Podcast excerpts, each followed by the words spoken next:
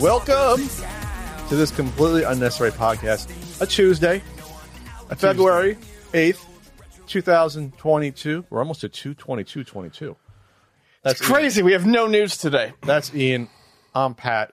On the show today, um, Nothing. nothing happening. Not a thing going Not a on. thing happening. It's insane. We Uh, I'm- tried as we might. We just couldn't find anything to talk Nothing about. Nothing weird happened with an upstart console the past 48 hours, like No. in the news. Nothing at all uh, to discuss. We'll be talking about a, a, a Guitar Hero cheat. Uh, Bowser sentenced to five years, perhaps. Uh, we'll be talking about NFTs every week until we die, um, and other good stuff. Uh, we talked about what we did over the weekend on the exclusive Patreon bonus podcast, patreon.com slash podcast. Ian went to the zoo.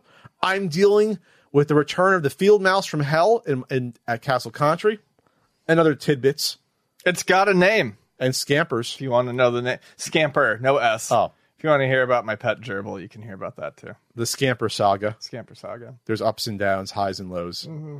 It's interesting. Is there a- Any other stuff that to bring up in, in the intro? That the, the Blazers have been de- demolished. They're trading everyone off from your beloved Trailblazers. Yeah, I know. Um, no, I, I mean, other than uh, it, the, like you know, the, Super the- week? the, the whole new work and stiff thing. Like, I just work. I work Monday through Friday, and then my Saturdays and my Sundays are just How does it feel, Ian? Woo, gone. I mean, it's fine. It's fine. I'm just sitting around saving money. That's all I want to do. But it's crazy. Saturday and Sunday are just gone. You weren't saving money. What are you sitting around saving money? I mean, you're making money. Making money and saving money. Yeah. Two incomes, Ian. Two incomes you got For now. Going. But what? For now. Well, you always say that you don't know how much longer you can do this. We so ain't I'm going just- another nine years. I know that. So, so, so, so, I mean, like, you know, I'm, it's I'm not saving. Ended, it's not ended next week. You're No, I saving. know, so I'm Uh, saving. You should always save whether or not a, a podcast might end. I have not some point. necessarily been in a position to do much saving in the past. Really? Yeah.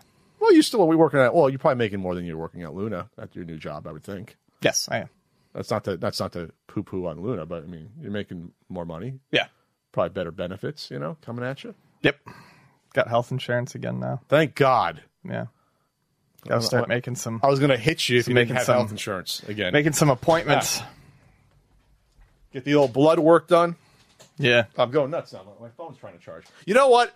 Uh, I, I, I don't go to bat for Apple ever, but I do like their phone ecosystem.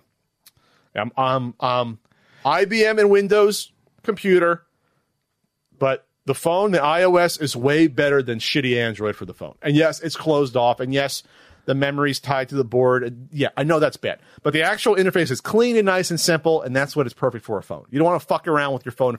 Whenever I, I try to help Frank out with his Android phone, it takes me an hour to find out where the settings are and anything else. And I can't do it. Plus, phones have uh, different Android branches and shit. It's a mess. Um, but my phone's battery since like the whatever the big update was about six months ago, seven months ago, the battery now is shit.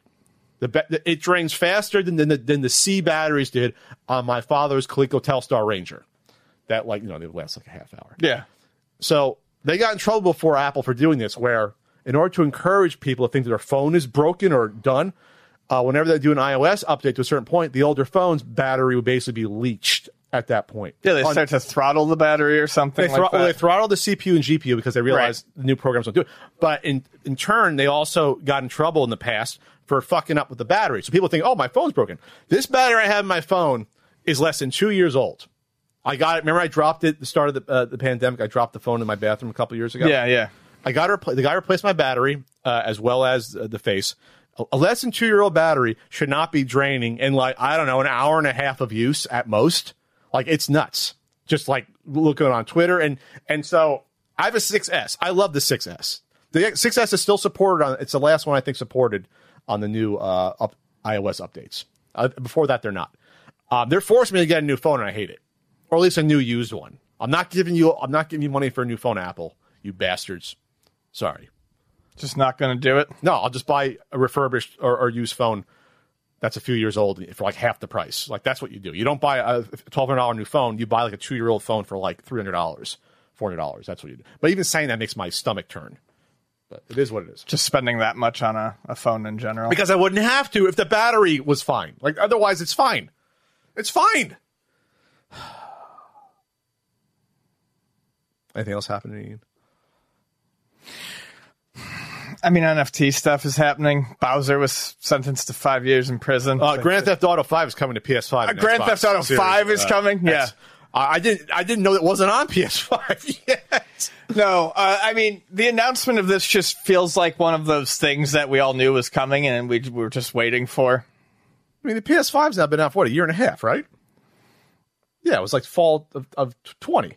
It was yeah, November of, of yeah, 2020. It's almost a year and a half. A year and like four months, whatever. Um, so I guess they did an upgrade here. Um, new generation for GTA 5 and GTA Online. Um, yeah, all right. So it's going to look a hell of a lot better, right? Mm-hmm. Cool. Well, uh, the, the word is, I thought you were going to have more on this. Uh, the word is, is that like GTA 6 has been in development. Um, who the hell knows when it comes out? Because that those games take like five, six years to make those games, so I have no clue. I just, I, I mean, I, I know I've mentioned it before, but I just can't believe that they skipped an entire generation without a brand new. yeah, GTA 5 came out like eight years ago. Yeah, and I mean, they insane. focused on the online aspect, but it's not like the online aspect was brand new. But they keep add, they can add. Yeah, they it. kept adding to it, know. but still, no brand new. Um, GTA game. yeah, no brand new GTA game. Used to be a GTA game every few years, just about. Yeah, And now it's like, nah, we'll get to it when we get to it. We'll be we'll be, be seventy before there's one. Uh, so that's all I have on that. Uh, I, I actually would want to. I, I've this might be the year I get an Xbox Series S.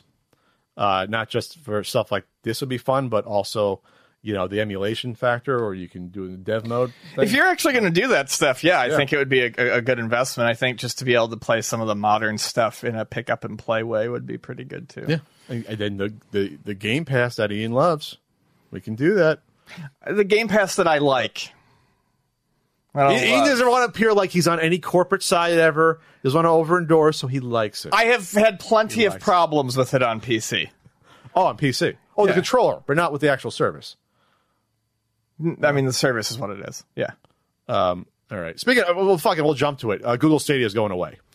We'll Yeah. jump, we'll jump to that topic right now. So the word on the street uh, from our man Zach Zwiezen on the scene, uh, our, man. our man, our man on the scene, uh, says that um, basically Google is looking to quietly um, end Stadia within the next couple of months, and It's been two years. yeah, I mean like it was right longer than what we said.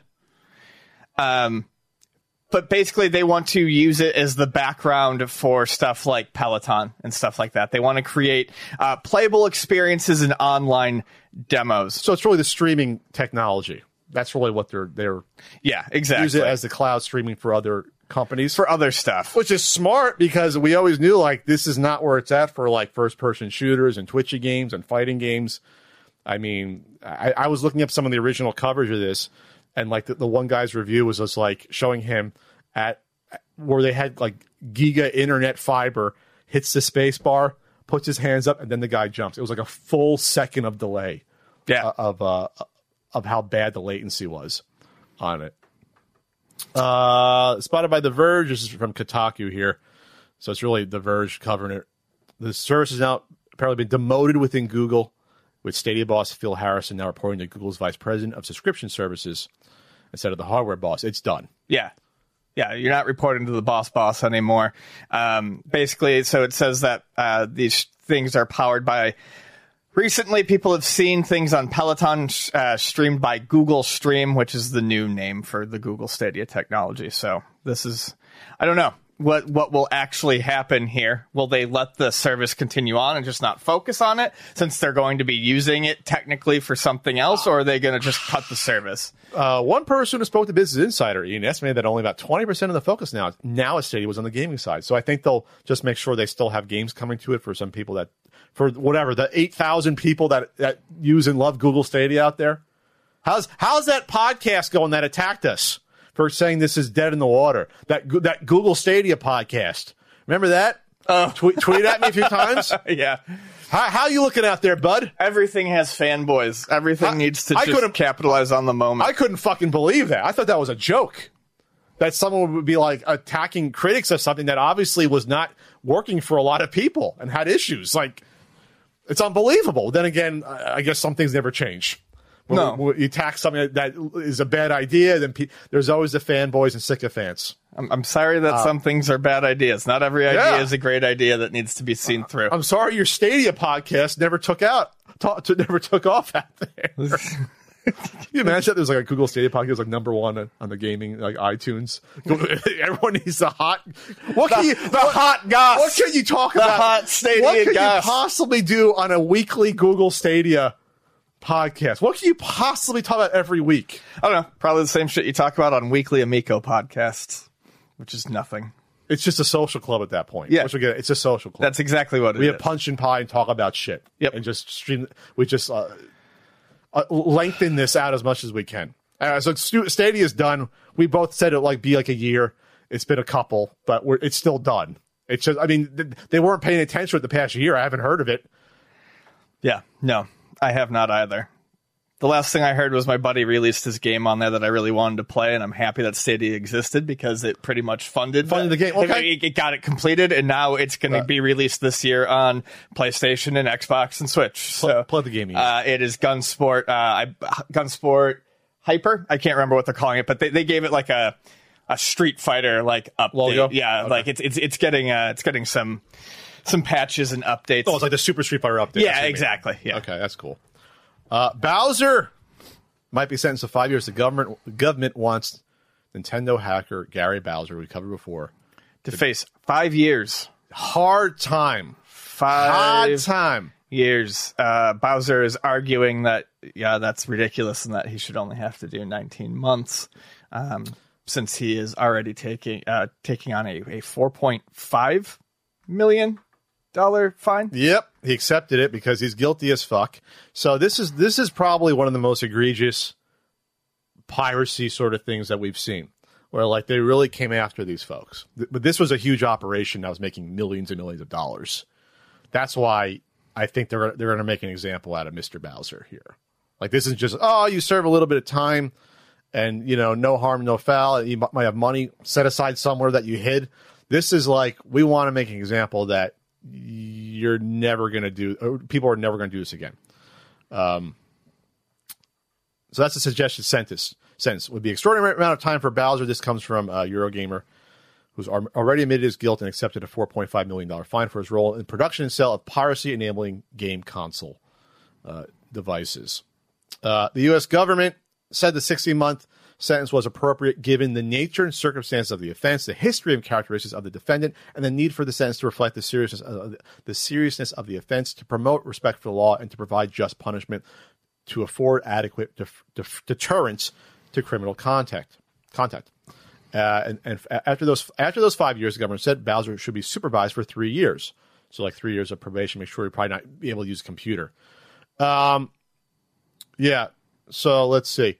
Yeah, this was the, ha- the hacking group Team Xecuter. They generated tens of millions of dollars from the mass-produced and widely sold mod chips for uh, the Switch. The Switch, right? Yeah. I did not know this. Separate to the U.S. government case and his 4.5 million fine for that, Bowser has additionally accepted a whopping 10 million dollar fine for Nintendo's own civil lawsuit against. Well, he can't win this lawsuit, so Nintendo's going easy on him. Yeah, Probably. that's oh, it's insane. So yeah, Go- government fine, jail time, a ten million dollar fine.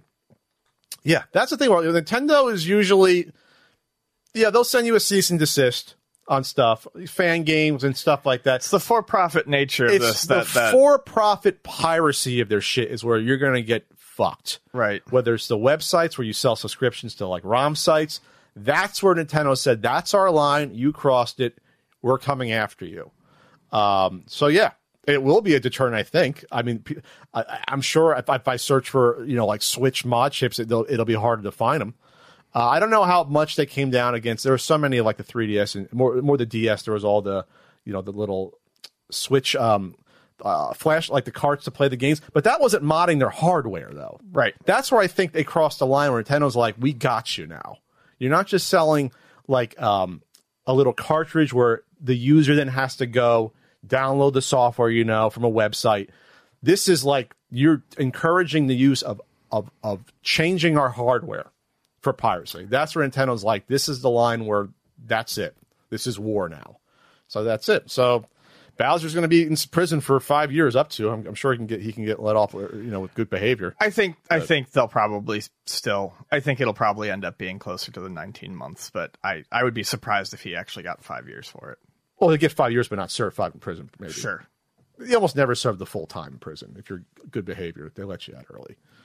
So, um, oh, we forgot to talk about all the all the things that GTA uh, Five would give you before on PS5 and Xbox Series S and X. Yeah. Uh, up to 60 frames, up to 4K, improved draw distances, ray tracing options. There it is. Haptic feedback on your PS5 controller. Whoa. 3D audio, which I which is is a thing still, but okay. Uh, Guitar Hero cheater, Ian. Oh, damn! I have the marketplace, the GameStop marketplace open. Um, so, uh, Guitar Hero, one of the don't, uh, don't don't don't spoil our future topics. Sorry, sorry, I was jumping ahead too fast. Oh my god! I uh, just feeling wild and crazy uh, today. Our pal, pal Karl Jobst did another. He he calls out cheaters all the time. Uh, he called out or focused on a video that just went semi-viral. Um, Guitar Hero legend Shmooey who was found out through the community. There is a small but but stalwart Guitar Hero slash now Clone Hero community. There's a PC version of Guitar Hero people play called Clone Hero. That's why those Guitar Hero guitars are so freaking popular. Because now, now, they're using them for that. Uh, th- yeah, they're doubly popular now. So Clone Hero is a program that uh, you know that it's a open the community. You can upload your own songs and stuff, and so so this is still going strong at least. Yeah, uh, for a small amount. Uh, I don't know about Rock Band, but at least Guitar Hero. So this guy was known as a good hero, a guitar hero uh, person, and then um, had records and was completing songs perfectly that no one else in the world could. That's a red flag right away. Yep. Um, but then they said, wait a second, we should look at this. And from re- looking at Karl's video, I don't know if you saw it, I watched it. It's like, it was, people were thinking about this beforehand. Like, okay, this is weird, but okay.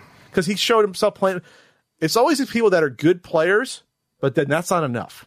They got to be like the best or perfect. Yeah. This this was a good player.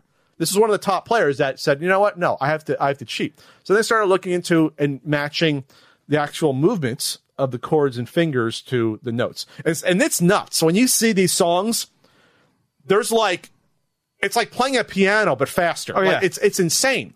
Uh, some of this. And so they slowed it down and just said, yeah, it's There's not several ma- errors. Yeah. It's not matching. It's not matching. And so it was a combination of like seeing the, the visual not match, but also a combination of splicing going on. They looked at like there's like a little circular little icon where it would jump the little glow around. It would just jump. So like there was sections being spliced together. Lots of just weirdness, and so a Windows Media Player overlay was uh, appeared very briefly towards it, the end of a video, and they said yeah. like I was having problems with like OBS or whatever the screen cap, all this bullshit that that that uh, cheaters try to justify. They always go down the list of try to justify it. Um, so they got caught out and posted a, an apology, and they said, "I won't waste any time on this." Yes, most of the stuff I did did was unauthentic. I guess inauthentic, and I'm at fault for being a fraud for the things I tweaked and edited. I'm sorry, I'm not the person you thought I was. I am a fraud. This is the shit that's so weird to me, though. This like, I'm sorry, I'm not uh, the person you thought I was. Like, uh, this is this is people. These are people who make a game, or, or this is one of my problems with fandoms too. They make this shit their entire personality. Yeah. My entire personality hinges on this. So when you're found out to be a cheater, there's nothing left. Because it, oh, it takes you years to get good at this. Yeah. To become a master at it. So you build it up that this is my world.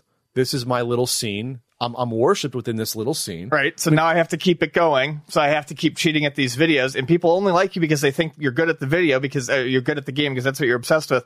And then yeah, this happens, and like literally, it's all gone. Yeah. Uh, let's see. There was a flawless run of nine patterns of eternal pain. That's what I was referring to earlier, um, where uh, they saw the media player overlay.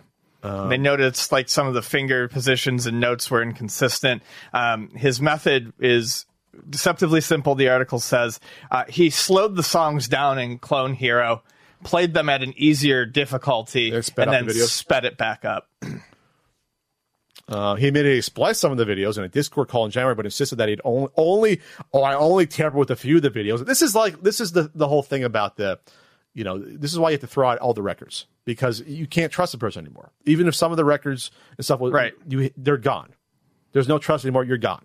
You're finished. You can't say, oh, you know, I only cheated at the board game a few of the times. No, you're, you're not playing with me again. But don't let me go up on board game cheats again.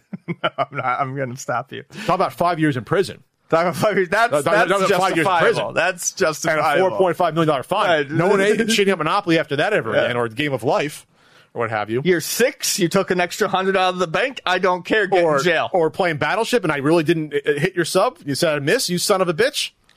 Don't, don't think Kevin. Hey Kevin, if you cheated at the other board games, you probably cheated at Battleship. Can't cheat. You can't cheat electronic though. yeah. Can't cheat electronic. Um, yeah, it's it's sad. I feel bad for the person because it's like it, you have such a shallow soul. If that's your Right. what, you feel you need to do to get gratification, get acceptance, is to, to cheat at a video game again. What like I- what I- person did we think you were? I like I I don't fucking. I mean, how big is the community? Is it like a thousand people? Like, how big can this community be? Like, it's just, I don't know. It's sad. I don't know, man. You know what's not said? What's not said, Ian? Going to ultimatenintendo.com. you, you'll you'll your day will be bright and there's no splicing going on. There's no cheating. Uh, you get great NES and Super Nintendo guidebooks. You get patented enamel pins. You get RBI baseball stickers. The limited T-shirt. It's all there. It's not fraudulent. It's all there for real. Not fraudulent at all. It's all there. Uh, I'll be on Twitch Wednesday night, twitch.tv slash country code. I'm also on Cameo for all your Valentine's needs. Cameo.com slash Pat Contri. Why did I say that creepily?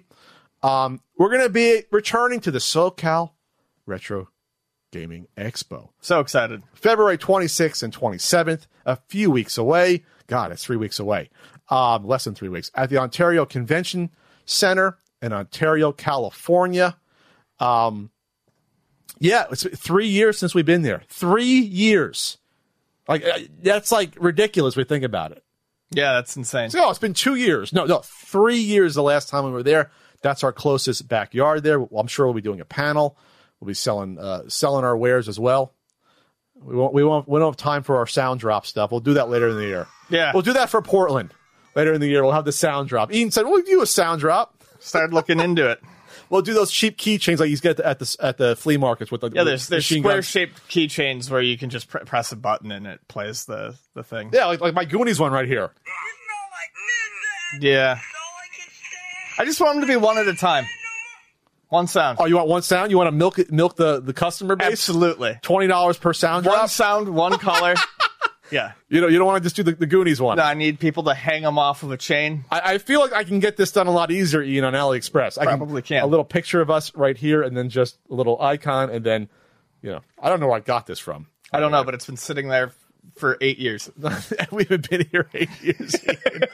Ian I silly. look at it every week. Ian silly. Yeah. Another day is here, and you're ready for it. What to wear? Check. Breakfast, lunch, and dinner? Check. Planning for what's next and how to save for it? That's where Bank of America can help. For your financial to-dos, Bank of America has experts ready to help get you closer to your goals. Get started at one of our local financial centers or 24-7 in our mobile banking app. Find a location near you at bankofamerica.com slash talk to us. What would you like the power to do?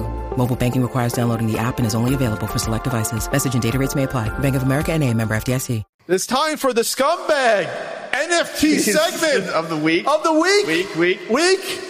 Week. Right, where to start? Where to start? There's so many. I mean, this is ridiculous. So YouTube looks like it's going to be getting into NFTs, um, not just in terms of a marketplace, but also uh, they look like they're going to be offering a way to display them, similar to what Twitter is doing. So if you have an NFT, you can make it your profile picture.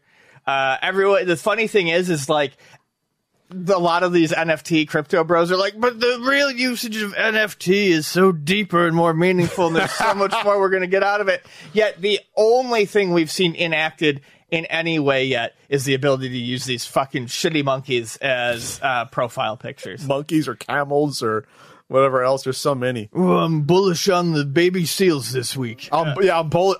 I'm yeah, I'm I'm bullish on a, a, on a blockchain ledger. That's basically what you're saying. I'm bullish on this Yeah. blockchain ledger with pictures attached to. All you're saying is this one has more hype. There's no all more is. inherent value to it. Anyways, whatever. Uh, so- what the fuck ever. So the CEO of YouTube, Susan uh. Wojcicki, uh, suggested the company is looking to branch into NFTs in the future and as another source of revenue for creators. Okay, how am I making money, Susan? Tell me. We're always focused on expanding the YouTube ecosystem to help creators capitalize on emerging technologies, including things like NFTs, while continuing to strengthen and enhance the experience creators and fans have on YouTube. Um, she said YouTube is looking to Web3 as a source of inspiration. This Web 3.0 can can lick my taint.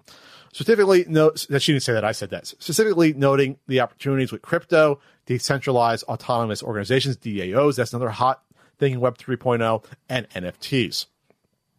Um, I love this just because whenever they announce this shit, there's no specific way how this is going to make my life better. How I can how how, how do I make money? My life is not made better Uh, because I can tell you where I bought my profile picture from. I swear to God, uh, if this goes into like each creator having their own NFT marketplace page, like on their, I swear to God, the backlash is going to be fucking furious. Oh, like sure. you think it's you think the, the backlash against anything right now and and is bad. You always see how bad it is with YouTube. YouTube is, is a lot of people's main source of entertainment. Like this is this has been turning so quickly in terms of these companies getting into it and the backlash that we're going to get into. This this might this might um, all blow over by by like the fall. We might companies might be fearful of getting into NFTs by the fall at the rate of how much this stuff has been uh, propagated, but then the backlash hitting it in the face each time, as we're going to see. Yeah. In there, I guess this segment as we go further into this fucking bullshit. I'd like to, uh, you know, as we the segment is your all-in-one NFT catch-up. Uh, I do want to point out itch.io real quick. Some of the biggest news around uh, like NFT bullshit this weekend was surrounded uh, was surrounding Gumroad. Gumroad is a online marketplace uh, usually used by um, artists and writers. I've heard that sell- one. Uh, It's like, it's like an Etsy kind of. uh, well, no, it's it's more like a it's more like itch.io, but it's Okay. it's for like art Digital stuff. It's for like art, comics, you know, that sort of stuff. Um, I think uh, people do other things on there too, but it's it's mostly like I know it from like people doing like f- comics and buying like fan comics. It's digital- digital Yes. works. It- it- and um, uh, Box Brown, who is a um, uh, a comic artist that I really enjoy, really enjoyed his uh, Andre the Giant book. Um, got into it publicly with the owner of Gumroad and was like, "Hey, uh, look," and he was polite about it. He was like, "Look, if all you have right here is an NFT project, I, I have to part ways with you. I just I have no interest in working. No, just working with them or being on their site. I have no interest in being you know doing the NFT stuff. Um, you know, thanks for all you've done." And you know, they came back and they were like, "Look, we're not." Con-, Gumroad's quote was, "We are not contemplating." Uh, NFTs at this time, and then something about you know if that changes in the future, we'll let you know. And people are like, no, that's not good enough. You need to take a stance against. you it. need to take a stance against it. And then Box Brown released more uh, tweets, I believe it was that he had with the owner, and the owner was like very much like like all I've got is this NFT idea. Like he's right on the edge of it. So you know, it's just a matter of when is he going to wait two weeks and then do it, or you know, so. A lot of people started saying, "Hey, we're going to take our art off of Gumroad."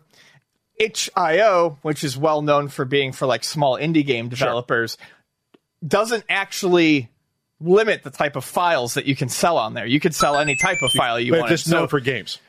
Right. So if you wanted to sell PDFs or something like that of your artwork, you could. So Mm-hmm. Itch came out, and much like the uh, Agro Crab um, uh, announcement last week when they were talking about Team 17, uh, this one just delightfully uh, does not miss wor- mince words. This is from Itch.io. Uh, a few have asked about our stance on NFTs. NFTs are a scam. If you think they are legitimately useful for anything other than the exploitation of creators, financial scams, and the destruction of the planet, then we ask that you please reevaluate your life choices. Peace. And then follow up. Also, fuck, and this is more directly at Gumroad. Also, fuck any company that says they support creators and also endorses NFTs in any way. They only care about their own profit and the opportunity for wealth above anyone else, especially given the now easily available discourse concerning the problems of NFTs. And this is what it comes back to. Obviously, business exists to make money, Yes. but they sell products and services that are supposed to be useful to people or entertainment. Again, NFTs have no use, and the entire point is to sell it to someone after you for more money. And if businesses aren't recognizing and coming out staunchly against that, then this is going to happen more and more. It's it's, prey, it's preying on people. It's it's that's Yes. the difference. and it feels predatory. Yeah. Um, every time that a company announces this stuff, they're doing it in the face of massive backlash. As we've talked about, you look on any announcement on Twitter about NFTs, the the response is near universal uh, derogation. Um, no one wants this. So what it's beginning to look like is at first some people might have been interested, like, okay, let's listen and hear what they say. But people are now very well aware of when you say you're bringing NFTs to something because we want to make life easier for you, that's bullshit because nothing's been shown. When you bring us NFTs, it you're literally saying, make me the person at the top who owns all this fucking coin for no reason. Make me more money. It's it it's it it feels sleazy and people are waking up to that. Well, it always was sleazy, but it's No, I know more, more it is, but transparent. it, it's transparently people, sleazy. it took people months to get their wrap their minds around what the hell is this. almost a year into this, and all we have Yeah. is profile pictures. Where's the actual use? Yeah, I remember when, we- when we first talked about this. About I want to say it was like probably late February, early March of last year. I'm like, this doesn't make any sense. As my first says, like, this is weird. It doesn't Where's make any the sense. Um, where's the unique use case yeah. scenario that nothing else can do? But but but then as the months got on, and I talked about the NBA Top Shot things, I'm like, this is ridiculous. I said, this is insane that they're pushing this on even on ESPN show. People are going to lose a ton of money, you know, uh, on this stuff. It was apparent what what it was. It was a FOMO thing. Get in early. Whenever whenever someone says get in now, you regret it. That's a scam. If it's a real money making venture, you shouldn't have to get in early. You should be able to get in whenever you desire on it. Get in early or you'll miss out. That's multi-level marketing talk and bullshit, which is a Ponzi scheme. Multi-level. It's an inverted cone, as as they as they say. On, I think they said that on like uh, the Always Sunny episode. It's not a it's not a pyramid. Oh, yeah, yeah. Or they said or they said that on uh, The Office. Same joke. They turn it upside down and it's a it's like a cone or whatever. Yeah, they do it on a lot. Like yeah. there's one on The Office where he's like up at the whiteboard and he's like drawing people yeah, here, and people Jim- here, and Jim turns it walks around, up and like it literally makes a triangle. On. Yeah, it's it's it's ridiculous. Um, so in the midst of all this, Ubisoft decided we're going to give NFTs as a gift to our employees as a bonus. I guess since they're not selling any, as Ian, Ian talked about, it, they sold like a few dozen of the damn things or a couple dozen. Hey, look! I mean, I mean, this is even worse. Like, how are they? supp- How, how does any employee who's anti NFT not supposed to look at this as a smack in the face? Um, hey guys, we announced, uh, we announced and released uh, NFTs for our gaming public, and they were so popular, we sold Well- twenty six of them and made just over a thousand dollars. Here's one as a bonus. This comes from Eurogamer. Literally worthless. Uh, Vicky Blake, contributor, uh, said, God, I love Eurogamer so much. Ubisoft has reportedly awarded the efforts of its Ghost Recon Breakpoint development team with an NFT Ghost Recon 20th anniversary cap. If you're hosting a workshop to help to assuage concerns about the company's pivot to NFTs, uh, recorded in blockchain, Ubisoft reportedly issued the tokens as a thank you for the Breakpoint team's sustained efforts to improve the beleaguered shooter. Um, that's insane especially since probably like you said, most of the employees are like, we don't we don't want to be a part of this. They they do these polls where most game devs have nothing to do with NFTs at all. Uh, earlier this week, uh, Tom uh, reported that Ubisoft bosses alleg- allegedly believe the company is getting in early, get in early on this paradigm shift in gaming, because, but its players just don't get it. We talked about that before. That asshole.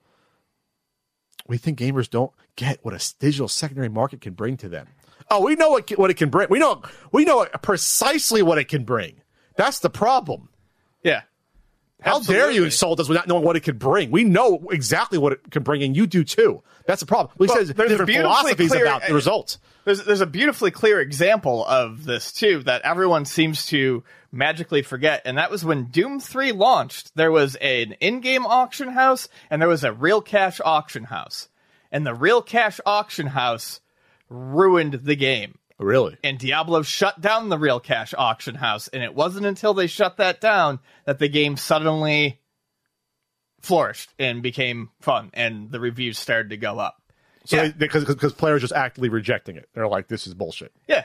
Because people were farming and selling, and there was fucking scammy bullshit going on, and they were like, "Okay, we've got to get rid of this." They actively tried to invest in uh, an aftermarket into their game, and it failed. And it didn't need NFTs to do that. And it by the didn't way, need NFTs to do it, and it wouldn't have succeeded with NFTs. it's ridiculous. It's uh, you wonder if they would have thought about doing all these marketplaces and items, uh, regardless of if NFT came about. But obviously, again, it's buzzwords. It's something that you can wrap. Oh, it's it's the latest tech craze. People people like So games. is, people like games. They like tech. They're gonna get in on it. But this idea is that's just my point. This idea isn't even new. It was tried before and in, in, roundly fucking um, rejected. So, um, Team Seventeen brought up. We'll talk about what they said. Uh, we talked about uh, this was their Twitch announcement. Remember, Team 17, the people behind Worms try to do their fucking meta Worms bullshit, and people were like, we had a, a yeah, we Aggro brought that up. Aggro crab. and a second uh, dev said, we don't want anything to do with you. Yeah. at- After this, uh, Team 17 reversed course within like it was like a day. It was like literally like after we did our podcast, they put out this statement. yeah, I went home, did like two hours of work, and I think they had already finished it. Uh, we've listened to our Teamsters, development partners, and our games communities and the concerns they've expressed, and have therefore taken the decision to step back, to step back, not to say no to it, Ian. To st- see the wording, to, we're going to step back from the NFT space, not say this is a bad idea. We'll step back just in case. We'll just take a step back. Uh, the top reply, why did you even start it? It's common knowledge by now that NFTs are not wanted in this medium. Not even sure if you can call it ended if it barely began. So again, this is the whole thing is, oh, uh, sorry we got caught. Yeah. Or, or sorry you didn't like it. You, you knew how bad this is. You knew what it's going to be used for. You knew how, how predatory it is, the nature of doing this, but you don't care because you have no risk. You sell it right away. After that point, you don't give a shit if it's resold or, or bought or people lose their money. You don't give a shit at that point, Team 17. You don't care. You make Right. your money, which is all- these NFTs are. It's like, oh, we, we get people in, uh, get in early, and after that, you sell it, you're done. Just- we don't care. It Doesn't cost any money to mint an NFT. That's the problem. It's like it's such a low entry uh, to do. No, it does cost money to mint an NFT, but it's still fairly low. You gotta not, pay not the a lot. That's what I said. It doesn't right? cost a lot. It depends on where you're doing it, but you know, a couple hundred bucks you can mint a few. That's not a lot. That's the point. Uh, okay, so that's fine. And then, of course, uh, on the heels of all this, on the heels of all this awful NFT, uh, you want to call it PR or um, how people are rejecting it, GameStop decides, fuck you, GameStop, uh, a hundred million dollar uh, NFT marketplace investment. I mean, this is GameStop forms partnership with Immutable X. They're establishing a hundred million dollar fund. Hey, all the all the all the nice cash they got from the meme stock and short sell, sell stuff. That's where the, that's all all the money's going from selling off stock that's overinflated from the short sellers. they are screwed. They are launching on an Australian blockchain setup Immutable, a carbon neutral platform. That's the claim. uh, that uses Ethereum. So I'm glad that carbon neutral is starting to get put in quotes because it was it's one of those soothe words said Yes. to make people feel better, but it doesn't do, mean anything. And Ethereum is absolutely not environmentally friendly right now. And I've talked I talk about this every time, but Ethereum is well known at this point. So don't I don't want to fucking hear it. Uh, for its its advocates are constantly like, well, it's going to be clean in a couple of years. It's going to be clean in a couple of years. And they've been saying that for fucking like eight years. Um, and then I, I searched for carbon neutral uh, immutable X. I, I searched for like, okay, like, is there information on this? How is this carbon neutral? I, I could find absolutely nothing. I was like, that's just a claim. How is it carbon neutral? How do you spend energy and then that energy comes back with this? That's that's what you're saying. Well, and all Um, this is so new and so unregulated that, like, I mean, are they just paying? I I mean, well, yes, a lot of these people, as I've said, are paying a company that's literally just dumping seeds in the middle of fucking nowhere and saying, "Okay, we're done." And you hope that in, in 20 years a fucking tree sprouts out, or uh, Yeah, well, I, everything I've read on the dioxide? carbon neutral stuff is that, it, and again, I think we talked about this last We week. did. It will take ten years, they say, for the tree to grow to a point where it's actually providing something beneficial to the environment. We don't. I mean, te- in ten years, we're we're fucked. I mean, we're kind of fucked now. It's just Right. slow decline. yeah. Um, Yeah. So this is all they said in this in this release. Creators from gaming studios, Web 3.0, and metaverse gaming developers and elsewhere can request to be a content creator on GameStop's NFT marketplace. So looking to have games with NFT insertion into it. Basically like club memberships. And like, oh, you earn this NFT, this gives you access to this part of a game or this item. They're looking to capitalize on this. That's what they want to do. I wonder if they will um, also sell NFTs. I wonder if they will give away for people who earn NFTs in certain play to earn games to sell those NFTs. Like, will it be? Will, will is GameStop going to be the only pe- people selling the NFTs? Or are they going to allow other people to sell and trade NFTs? And is it all just going to be with this play to earn shit, or is it also going to be like these Ghost Recon? They probably don't fucking know at this point. Right. They just know it's a hot thing to do. No one What's does. funny is this stuff is was in development for months, and now with the, with the, all the bad press around NFTs, this couldn't possibly have been worse, uh, more badly timed. Nope. And I stupidly, naively said, "Well, Ian, they want to use the NFTs maybe for the digital buying and selling of used digital." No, No. no. Even that would have been, as you said, you wouldn't need NFTs to do that. No, But- you but- wouldn't. But it's the one use situation that people have brought up where I'm like, okay, I can kind of see it if it if it's just Yeah. easy. maybe you transfer your because along the way you transfer like your your game uh, progress to someone else. It's like okay, I can see something like that being something interesting, even if maybe you don't need NFTs. But then again, NFT doesn't inherently make it possible. You can do it other ways. I was given the benefit of the doubt that I should have. Yeah. shouldn't have. So GameStop can go fuck itself again. Like again, like they can be they can be a stock a meme stock darling all they want. They're still in fucking trouble, and they just wasted a hundred uh, million dollars. Yeah. To me, this is like um I I think it proves what I was thinking, you know, like a month or two ago. All of this NFT stuff that's happening right now is the result of people months ago or slower, older corporation like GameStop being months ago when like people were first talking about being like, we got to get in on this, and not realizing that the public discourse on this, the opinion of it, was just. I, I can't even say Well, this is the- changed because it was never good, but just continues to get worse. And then by the time they actually release this, they come out with it. I, I mean, it's it's it's Well- dead on arrival. This is Ryan Cohen's doing. This is the new CEO, the Chewy guy that came and displaced the AutoZone guy. Said, "Oh, we need someone more nimble and younger with tech." I didn't think he would just jump on NFTs. I thought there'd be something more, uh, more thought out than just an NFT fucking uh, th- scam. I thought there'd be something more like, okay, digital uh, game sales. I thought they would create their own real digital game marketplace, like a Steam. So I was stupid to think that. I was dumb to think that they want to go metaverse using NFTs within games, marketplace, and, and the Web 3.0. yeah, again. that, that is a little too much credit. I, I, I gave I would have too loved much to credit. see it. I guess I would have loved. Show me why this is useful. But I, I, I now wish for AutoZone guy back because he he was too old and retail based to probably have thought to do something like this. get in the zone. Hey, in the zone. AutoZone. Konami moving forward with NFT plans. It doesn't end. This intro intro's long as hell, but we have to talk about it. Konami is going to proceed uh, with plans to use NFTs to preserve to preserve gaming content as commemorative art, according to a Rachel financial report. Yes, because uh, in order to create art, you need NFTs. Also, you are not preserving a fucking thing digitally. It's not like Um, it can go away. You have to preserve the actual art. This is something that archivists talk about all the time. Like that's not a, a, a that's that's not acceptable preservation, Konami. You're just throwing that word out there because you like the way it sounds. all because idiots out there just went and bought those fucking Castlevania NFTs. Uh, I think one went for twenty five grand or whatever we Yeah, talked about. Uh, good job, good job, morons. Good job doing that. Morons. Uh, good job. Uh, yeah, there's an article. Check out this Forbes article by Paul Tassi. GameStop, $100 million NFT marketplace is going to go poorly. I talk about it more, but this intro has been super long here. And um, it, it talks about the, the survey stuff. 70% of devs were not interested in NFTs, and 72% were not interested in using cryptocurrency for payment. So notice how they line up just exactly. Yeah. That makes Yep. sense. Only 2% more favorite. Uh, yeah, it's not going to go well. It's not. May- Maybe a, a nice metaverse game gets made. I ain't ever going to play it, so it doesn't matter. Uh, Ian's probably never going to play it. No, I am not.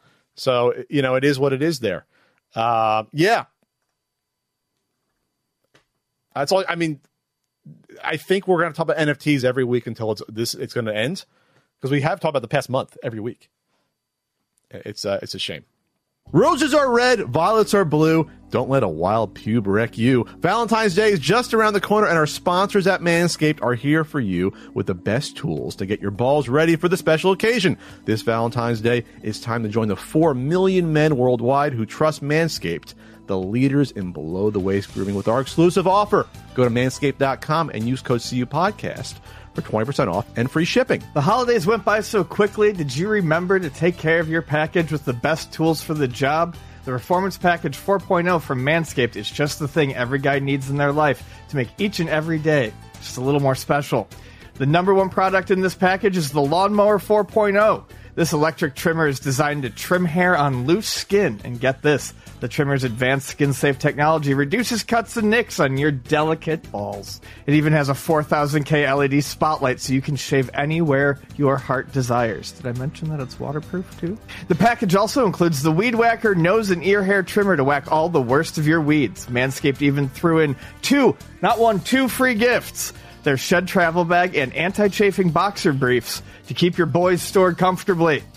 To complete the perfect package for your package are liquid formulations like the Crop Preserver Ball Deodorant and Crop Reviver Ball Toner. Start your day with the deodorant for your boys and stay cool all day with toner to keep you feeling your best all day and night.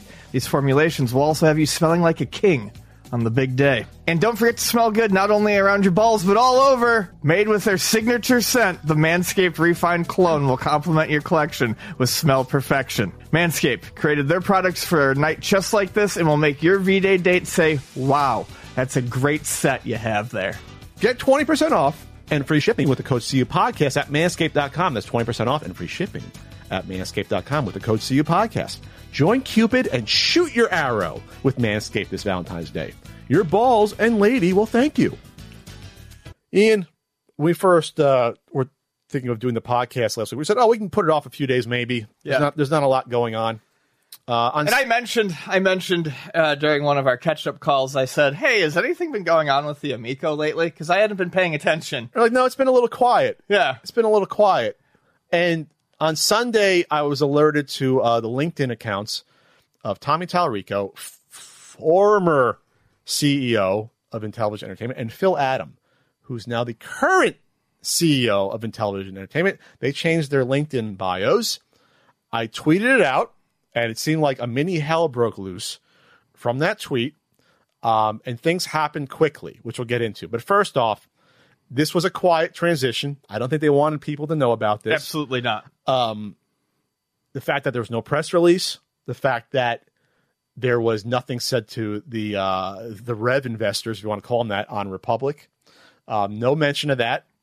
My source tells me that this was co- quietly done or done around November. Was when Tommy was being shuffled out. There was always two divisions. There was always a division. There was a pro Tommy faction and a anti Tommy faction, or we'll say the more probably reasonable business minded faction, as much as you can be with a with a doomed product like this, that were butting heads a lot. And finally, it was decided in November that Tommy should not be the CEO anymore.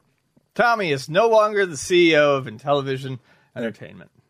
around November was uh, probably the last straw for a lot of people that were connected with this that leaving like this with the battle tanks fiasco Yes. using stolen art assets in their that was their first game uh That was the deep dive That was the first deep dive. and I think that was that could have been the final straw but obviously the writing was on the lawn uh, uh, uh, on the lawn the writing was on the wall Or was it Shark Shark? Was that the first one? could have been Yeah. whatever Yeah, it doesn't matter. At this point it was, it it was it was close. battle tanks was a fiasco No, none of that really matters Doesn't in matter. comparison to all of this since right e, now. since E3 of last year, Intellivision has been in a tailspin uh, since June of last year. We said at that point that was the, the beginning of the end. Yes. Oh, Excuse me, no, The end of the beginning. The end of the beginning. Yes. it was the end of the beginning because that was their that was their their world premiere. Basically, we have a console, and the reaction was was was laughable. in People- reality, Yeah. that was their last shot. Tommy can say everything he wants about, oh, the people who are going to buy this don't know about it yet, et cetera, et cetera. But you are not going to release a video game system and have it successful without the backing of the video game community. And the response to the Amico was laughter, derision. That was their A thud. That was the biggest stage Intellivision will ever have. Was that E3 video? Yes. That's it. That was their peak. Peak marketing, you want to call it. That 10 minute video, which was Tommy talking about himself for a minute and a half, and then going and then like shooting out as many facts and then showing all the things we talked about, like uh, people using cell phones as controllers, all the stock photos, uh, Photoshop stock photos, all that stuff. That was that was it for them. After that, it's obviously gone sour. Uh, Phil Adam uh, was was was on board as a chief revenue officer before that. Yes. and before that, he was uh, I think was it uh, VP of Business Development, S- SVP. So Phil Senior VP. Adam, the former chief revenue officer, is now the new CEO, He's the new CEO. which okay. makes sense. I mean, he's he's been involved with the business. He was on Spectrum Holobyte and Interplay. I think he was, he was at Interplay when it was when it was closed down or When they sold off. when they he was in charge of parceling out Interplay. Oh, okay. Which is why this does not look this. That's one of a million Okay. things that doesn't look good for uh, Intellivision right now. Is he was in charge of the Piecing it off. the the the, the dissolving of Interplay? Yeah. Okay. All right. That's great. Uh, Phil will get into on Sunday night. Uh, he, he's an older guy, which we'll get into in terms of like the, you know, new blood for a, a video game company. That's fine though. But he said he's a 67 year old. You know, he's been in the industry a long time. On Sunday night, I'm not saying it was response to my tweet, but a, a late Sunday night, uh, video call, you want to say uh, copium sort of uh, party uh, between uh, a few of the uh, cultists slash investors and Phil Adam happened, uh, done uh, by this person. Hey, Pat Ian, fuck you. So that tells you what you need to know about why a, a CEO would even bother to waste time uh, speaking on such a just a low level YouTuber's channel like that to to talk about a transition of a multi million dollar company. That's okay. Uh, it was, but it was very revealing what was said during that. Well, I also think deep down inside Intellivision knows that the only front of positive press and news they have is with these people, and you can't leave these people wondering what's going on for 24 hours. because they have their pre-order money. Oh, Like the, Right. the, the hardcore is all the money they have and all the money they can bank on. we'll talk about point. that more too. We'll talk about that more. But so so Phil Adam was on this. He was on for a half hour on this chat with uh, two investors who never, almost never disclose that they invest when they do these pro Amico videos, which which legally they have to with the Federal Trade Commission. But that's okay. That's okay. Who cares? Um, he said a lot of things. Uh, by the way, Phil Adam and John Alvarado are the only people on the January 6th statement of facts. Remember, we said Tommy was con- conspicuous in his absence on that, even though he Yes. tweeted out. And So- Tommy even said that wasn't me. Uh, Yes. There was a reply somewhere where he said that wasn't me. That was, he said who it was. Um, And Tommy's been doing less interviews the past few, uh, almost none the past few months. The last one was like the Slopes game room one. That was, I think, one of the last ones he really did. Um, and so like that really showed you that, yeah, they probably said, they probably muzzled him and said, you're no longer the, the guy. If, as a reminder, a CEO is the chief executive officer. They are in charge for establishing the vision of the company and executing that vision Yes. to the best of their abilities. Obviously, they thought uh, way too late that Tommy was not the person for the job to do that. I would I, I would point out this too real quick before we get into it. Tommy has already done some damage control and said, "But I'm still the president, and we make all of our decisions together." Did you read that and be like, I, like I immediately just said, "How fucking pathetic, man! You've got to like constantly." But the, the the big thing here is, um, you you can try to spin this however you want. There is no situation especially with a company that has yet to release a product where a change of a CEO is just done for shits and giggles because things are getting ready to launch. Like he's on the rocket I ship. gotta, We're on, the launch, on- attention. we're on the launch pad ready to launch the rocket I, I don't have the time for these positions anymore. I, I got to pay attention to the creative stuff. Tommy can say what he wants. This close to launch, no CEO is changing unless there is a massive, massive problem. And- or they need a, a change in direction because the, Yes. the focus of the company is changing, which we'll get into as well. So this was in the works for a few months. Um, I already checked. Uh, there's a video game games live scheduled for April 2nd in Tacoma, Washington. Yeah. So Tommy's head's been out of this for months. He wants to go back to the safety of doing that. The cosplay experience is over. He wants to take his ball and go home. He's gone home. He's done. Um, he realizes that this is in a lot more trouble probably than it's worth. Um, at this point, it might be humiliating. Who knows? In order to uh, to be the head of of an absolute fucking disaster, uh, the past few years, and It's uh, no surprise to me that he was all uh, piss and vinegar, and now we Yeah, he's no silenced. Words. There's no Yeah. words. just He's humiliated. Yes. And this should have been done at the very least two years ago after he started attacking critics and dissenters in early 2020 when he started uh, libeling and slandering people, not just us, others. Um, that's when it should have happened. That's when the, the, the board of directors of Intellivision should have said, this is enough. We can't have someone like you in charge anymore. That's when it should have happened. I would have really respected the direction of the project then Yes. or when you realize we can't have some guy spending his waking hours on Atari Age posting shit after shit, thousands of posts, and also going on as many interviews as he can with mo- with uh, a lot of channels that have like that'll be seen. It's not just the, the fact that you know th- these YouTubers have like 100 and 300 subscribers. That's not the point. That, that doesn't tell you about the, the content of their uh, The quality of quality the of their content. It's the fact that it's a waste of time because no one will see those videos. Right. How should a CEO be spending their time? Not doing that. Not posting on Atari Age. Not going after dissenters. Not challenging someone like me to a fucking debate on Twitter like your Ben Shapiro. They should be running the company best they can.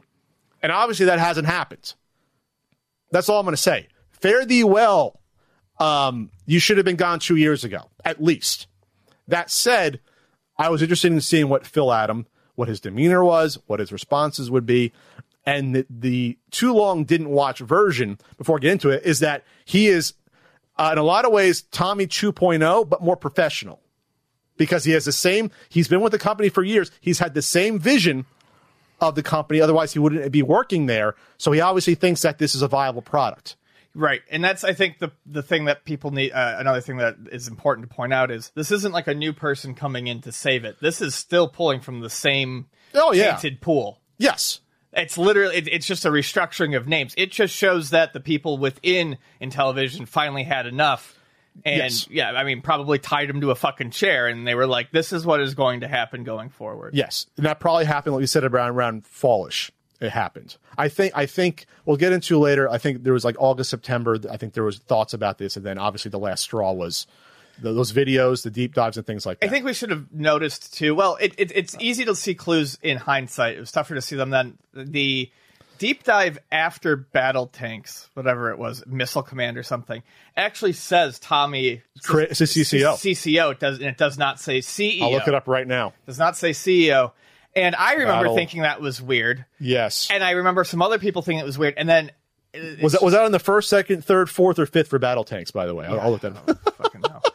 So uh, the thing I realized was, um, or that someone pointed out, was that they said, "Hey, you're a CCO." I thought CEO, and Tommy said something in response to it, like uh, probably on the Facebook group, and I read it elsewhere. Um, oh, I wear basically it was it was the, the lot I of wear hats. many hats. It was it was Okay. the lot of hats sort of thing. He was CEO slash chief creative officer November 23rd on the re-upload, the fourth one of Battle uh, Tanks, now Tank Battle. I got to see what the next one was. After. I got to see when I think it's Missile Command after It's that, Missile where Command? it's just CCO. Okay. Yeah, because we did watch that evolution. yeah. So the order was uh, it was Tank Battle first, then Astro Smash, then Shark Shark, then Missile Command. Oh, okay. Missile Command was the last one. They only did they only did four. They did four. Uh, on Missile Command was December twentieth. He's still CEO on this December twentieth. So here's the thing about it: you have to file these changes usually, uh, these big changes uh, with the state for like an LLC or corporation. There was probably some lag time between that, which we'll get into the the, the total reveal of, of the latest document. So behind the scenes, though, from what I from what I hear from my source, it was done by then. He was no longer Sure. really acting. And, I mean, if Tommy ever says anything truthful, uh, they, he did say that these were like ready to go in, in the can by the end of the summer. So these could have been videos that were already shot. Sure. I mean, they just didn't update the lower thirds. Yeah. Or didn't care about it. Okay. Uh, so here's what some of Phil Adams said. Here's the highlights I put down here, Ian. I watch in 2x speed. There's no way I'm watching it in real time. No, I skimmed it at 2x. If we don't deliver good content, we will go the way of Ouya. You wish you can get the sales of the Ouya. You wish you can get, what was it, 80 to 100,000 Ouyas to people. If you end like the Ouya, you, I, I would, I mean, that's, I'd be shocked. I'd be shocked. That would be, ta- that would be a success of a disaster.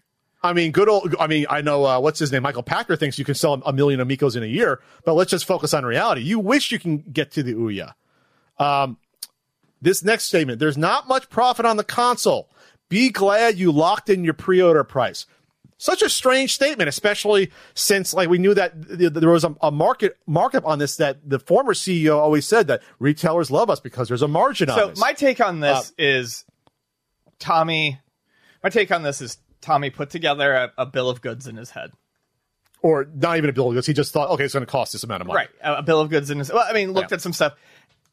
Uh, Like a lot of things, whether it's the clips in these trailers that are from 2019, um, using the same footage from the family trailers that they use, I think he was running always and spouting information that was old or unknown. So I think probably pre-pandemic, he probably had a running total in his head that could Oh, no. have been true. He had a, but he- pre-pandemic. Oh, yeah. that he he could have done it, and then prices started to go up, and he made the he made the feature creep and prices on uh, components started to go up over the pandemic. And instead of pulling the trigger, he just kept waiting for prices to go down, and now they're not going down. And that once upon a time cheap console has ballooned into something that they're not making any money. I on. think you're being too nice about it, to be honest. Because that, that original reveal at PRG 2018, that's where he had the console price, 149 and 179. Yeah. He pulled that out of his ass. That was based on nothing. No, I know. I I, I know. just mean in his head, he Yes. was probably looking at like Similar something. types of Yes. Oh, consoles, but he pulled that out of his absolute ass. At yeah. that point in time, there was no board, there was no uh, R and D done No, at that I know. point. Uh, What I'm saying is when he's when he was talking about great profits for the system, Sure. he was probably using some figure he made up in his head from years Oh, prior. okay. That's what I'm saying. And and then applying the 250 to it, he's like, look at all this money. But I'm telling you how how much of a horrible businessman he is. The fact that at PRGE, when the idea of that console was still literally an idea, Yeah, he, he had a price, price. attached. you don't do that. What other game company comes out and announces a price right away? We didn't know the price for the Xbox Series or the PlayStation 5 for months and months because you actually have to see what it comes down to You have to actually do. R and D and know Yeah. what what uh, the bill of uh, goods is going to be and things like that. Right. bill of materials uh, and things like that. Um, console price will increase. Phil comes out and says that. Yeah, I mean, I feel like I- we should have. If there are bullet points at the beginning, this Yeah. is a big one. They're not saying this thing's going to go down. And I remember Tommy used to talk about price drops after a year. No, the price of this is going to go up. The already impossible to sell $250 2016 cell phone Tech, yeah. tech with shitty games that run jittery is going to go up in price. So consider yourself fucking lucky for only having to pay 250. This is my thing when it comes to this this announcement of the price. To me, I think what he's trying to do is create a conceivable scenario for them to wrap this all up. I think he's like, "Hey, we're going to have to raise the price on this. What's going to happen? They're, by the time anything comes out, they'll be like, if we have to raise the price on this, no one's going to buy it. We're going to wrap. Yeah. Blame it on COVID cost of goods. I don't think you're ever actually going to see a point where an Amico costs more money because that's fucking insane. But they will use this increase in costs, I think, to wrap everything it- up. Well, it's a scare tactic. yes, It's a scare And tactic It's also a scare tactic to keep pre-orders. to keep pre-orders so you don't get so you don't ask for a hundred dollar deposit back, but also maybe for the few people out there for, that somehow would put in a fresh order on on GameStop where you can uh, put it down your deposit or on the site you still can. It was a scare tactic. That's exactly what it was. Please don't take your money out, pre-order people. Oh, but also you want to get in, get in early. That's the theme this week. Get in early, Ian, because it'll cost you more later. There. This was more shocking to me than that. The software s- prices will go up in quotes 50 to 100% in some cases. 50 to a, these used to be 3 to 8 dollars at the start. Now we're talking uh 13 to 25 dollars, something say- like that? Just say 15 to 25. something Yeah. like that? In that range? my, here's my here's the thing they have to try to make this look appealing yet also cut people's expectation it, it's weird so i think they need to pretend like they're a business going forward so saying something like saying something that the game prices has has has to go up is good on one hand it would be good if they announced that two years ago and said, "Hey, look, we suddenly realized that ten dollar games, eight dollar games with no DLC give It's our not, dev- it's not paying the bills. give our don't give our developers any money. So it's going to make it hard for people to develop solely for Amico because there's no money in it. So we're going to say, hey guys, we really wanted to keep the price of these games here, but we're going to have to raise them so that Well- our developers can make money and so that we can make money. And then you could have started to see different games. The problem is, is now they've hammered that pricing for so long, and people have started to see. They've already started doing the deep dives, so people see these games as garbage. it's garbage, and then they go, "Holy shit! You want me to pay twenty dollars for this?" Whereas there could be a good mo- like if this looked like it was actually going to come out, that could be a good thing. Like, hey, we're going to increase what these games can charge, so we're going to get more developers can, on. or we can get better IPs, we can get better licenses. That's what Phil said. We need we need to pay the, for the licenses. But that's not going to happen. That's bullshit. So now all people are really thinking is like, you want me to pay twenty dollars for Astro Smash? It's bad. Like the messaging is bad. Every nugget that could potentially be good in some way currently looks like shit for them. Yeah, you, you, you want? Well, I think it was Astro Smash a pack in, but you want to pay twenty bucks for a mi- a crappier missile command. But Right. the same point remains. Right. Like that's that's the point. It's like what? That was the most shocking thing to me when I heard that because this is supposed to be family friendly. It's not family friendly anymore. If these games cost twenty bucks and they're ten minute games. Like it's all about the value. Oh, they cost less than, Mario Kart. You'll be playing Mario Kart 8 for years. You won't be playing uh, a crappy missile command for years. You'll be playing it for a few days. And then that's it. That's the last you ever do it. I was talking about that. Astro Smash is always the game that we say looks the best, but I guarantee you that I, I mean, and I, I'm not saying this to be a jerk. I'm saying this because it's true. You would catch yourself yawning by the fourth level playing that. It's a simple game. These are games that were, the original impetus of these games were 40 years ago when they were quick arcadey games. That's it. That's not in vogue anymore as as as, as the popular. It is, uh, but you got to make them snappy. You got to make them difficult, flashy, hard to master, and that's not what they're doing. Well, I mean, on a mass scale to appeal to everyone. Oh, yeah. four year olds don't want to play Astro Smash. That's all we know that. Yes. Um, working on the footprint. Oh, they're going to have an update in the ship date by end of February. That could mean anything. Uh, this is an interesting one. Working on the footprint of the OS so games like Toe, Am- ToeJam and Earl can get done. Wow. So that tells me that even if ToeJam and Earl was in development, it's not. The dev came out and said it's not. The Amico cannot run that newer uh, ToeJam and Earl from a few years ago. It can't run it. Yeah, I was going to say the same thing. That's that's they they let slip a little bit there by saying games Uh. like ToeJam and Earl because the Toe Jam and Earl dev team didn't state anything. They were actually pretty Neutral. pretty neutral. They were We, being we very never signed a contract. We talked to them, but it was never anything signed. Right, but by saying that they would have to work on the footprint of the OS so games like that could even run, yeah, what that's saying is that it either couldn't run or it was so bloated that they didn't want to w- spend the time on it. Remember, the Amico, it- it's like, what is it, two gigs of RAM on it? It's like so low power to begin with. We, we know that. It's a cell phone chip inside, the Snapdragon. And, So- and ToeJam and Earl is not a, a, a I, I can't imagine it's a very power hungry game, but it is at least a modern game. Yes, it's a modern game. So that is a extremely. I mean, that's why we see all the jittery low frame rate on it because because like it's not optimized the OS. Right. Uh, but none of this is positive, by the way. And the people. And it the- flies in the face of what Tommy said too. We've had it's working. We've had a working uh, OS for a, a year and a half. Yeah, but is it done? Is it functionable? Could you put it on a system and ship it out? and these No. and these individuals. Hey, Pat Ian, fuck you. They were hearing this information like they were at like t- talking about grandma uh, dying basically. That's what it sounded like. It was like they were take they were receiving all this bad news and it was just like they had no proper response because what can you respond to all? None of this is good news. How is any of this good news? It's all terrible news Yeah. that you hear.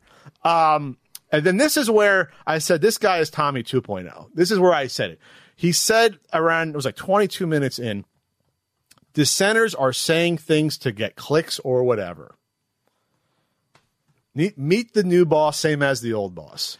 To me, that sounds like something that Tommy was probably like, "You gotta make sure you give throw a jab at those guys." I, Come on, Phil. You've been in the industry, make actually, you know, producing games since the '80s and helping. Uh, you know, you know that the, the the proof is in the pudding. The products speak to them for themselves. You know that. Yeah, I You saw that. I saw that as like Um, just the weakest attempt at being pathetic. like, "We're still in this." Come on, Phil. I want to give you a chance, but We now I can't. this. I don't. I, I can't now. I don't. I can't. I don't wanna give Well, I can't because you believe in that this is a, a viable product. Well, maybe not because you're making six figures, as we'll get in the report. We know how much all the, the people, uh, the higher ups are making as a CEO. But I mean, like, it's ridiculous. Um, it was insane again that it was on a Sunday night. Like it was almost like an emergency, sort of like we have to. It's like the spin room after a presidential debate. Oh, we have to spin this news. We have to spin it, and this is what's Right. happening. And it's amazing. It's amazing how potentially a simple tweet could have could have uh, could have uh, uh, conjured up that, that that group.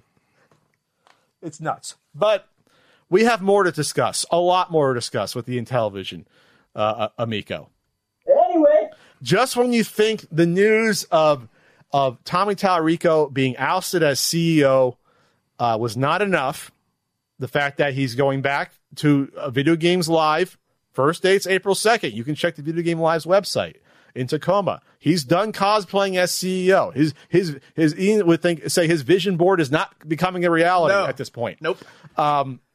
in the midst of all that, we had a fourth, fourth, four crowdfunding campaign. The fourth crowdfunding campaign went live on Monday, the 7th. StartEngine. It went live. Ian, there's a lot to unpack with this. They're, they're asking for $5 million from investors.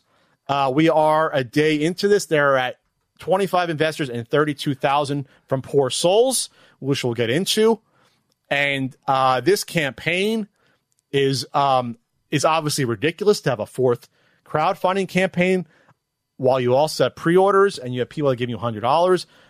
But Nothing says I should have confidence in this company like a fourth funding campaign. after changing CEOs officially. Like all within uh, 24, four, well, well, they changed CEOs, but the discovery all within 24 hours. This happened. Um, there's a ridiculous, but but but better, family friendly uh, trailer. They hired a bunch of family actors and uh, actors in the fall. this is probably the response to the call for yeah, actors in the summer. there's no more uh, cell phones being used. Uh, there's no more. There's no more stock photos with Photoshop, Photoshop, Photoshop stock photos being used. So that's an improvement. It's a slick looking thing, but then you actually read the campaign and you go back to square one about why this system and the leadership behind it is so lost and out of touch with the modern gaming uh, culture and sensibilities along the way. Uh, recycle points more than 3 billion casual video game players. Yes, it's larger than the movie and music industry combined. Yes, because smartphones are extremely cheap. Even in like non first world nations, you can get a cheap smartphone at this point. Yes. Anyone can get a smartphone. And the games mostly are free. Those are your 3 billion people. They're playing free games. They're not spending $10, $20 each on games. They are, they are playing free games. Uh, they talk about the hardcore gamers thing is only 227 million, 3.1 billion players. They mean smartphone users, basically. That's what they mean. Ha- half the world has smartphones. Um, then they talk about how video games are expensive and complicated. They're isolating. That's also in. Did you see the, Did you see the trailer? I don't think we have to watch the trailer because it's it's all doom and gloom. It shows someone. I did. dar- Yeah, I watched. It shows someone in a dark room. yeah, in a dark room. themselves. Yeah, it, it, it's it's it's it's absolute mid two thousands bullshit scare tactics. Yes, the whole thing's a scare tactic here. Uh, there's violence in video games and could be predators out there trying to get you. And you know that's that's true to an extent. It is. not saying it's not, but but if that's if that is the entire um, structure of your pitch to investors, you're not off on a good foot, especially when a video game console is sold by its games. Again, there is a ridiculous graphic here, Ian. Complicated versus simple. Uh, our pal Eric Retail Archaeology tweeted about this. On the left side, you have retro gaming consoles like the NES, Genesis, the Advantage joystick, Xbox, the original Xbox, Nintendo 64, PlayStation. That's on the left side. That's with, uh, denoted as complicated. On the right, simple. The Intellivision Amico is simple. A console that you, you need the internet to get up and running. A console that the controllers are super overly complicated and over over uh, engineered. Uh, the fact that, as we've seen from from demos and events, it takes minutes to get started in some of these games to get your to get your proper loadout of of your whatever your fucking fish or your tank. There's three different three different control schemes. That is simple. Are you kidding me? Even for a pitch, that is insane. A cartridge based uh, system, you hit the power button in, you press start, you start playing. That's it. That's you're trying to tell me the N64 is complicated or the Sega Genesis? The only thing complicated about the NES is sometimes you know you can't get the cartridges working because you're you're blowing the pins. I mean that's but in theory it's not complicated. That's a joke. There's the dark side talking about gun violence, physical violence, right there. A, a uniform, a unified video game entertainment platform that all family members can enjoy. Note: the Amico console is in pre-production and not available yet on the general market. Well, there you go. So something that I'd like to bring up about this um, this fundraising campaign is that even if it succeeds in its most wildest way, If it hits the five million it hits goal, the five million. Um, and this is fine print stuff that you should everyone should be reading. Um, there is no guarantee that it's going to be enough to save the company. Um, if you start reading this, what what what is this? This this uh, this offering memo form? Is this an SEC document? it's an Edgar Form C. Yeah, it's something you have to give to the SEC when you, before you do these uh, these investment offerings. They have to be honest on these. If they're not honest on these, It's fraudulent, and they can face a civil and or criminal right? charges potentially. So they talk a little bit about, you know, what they can raise. The minimum here is 10k. That's the minimum they could take from it, uh, and the maximum is five million. Do you remember what it says if they raise only the minimum? I'm about to read that. That's what I'm talking about right here. Okay. The minimum amount for the Start Engine CF offering is 10k, limiting. Uh, so uh, the important part: if no other sources of capital are raised, and if only the minimum is raised, 10k. So let's just say no money is raised because that's basically what. we Hell, I'll say two hundred thousand even. yeah. Um, they would the the the offering the company would only have operating cash for one to two months.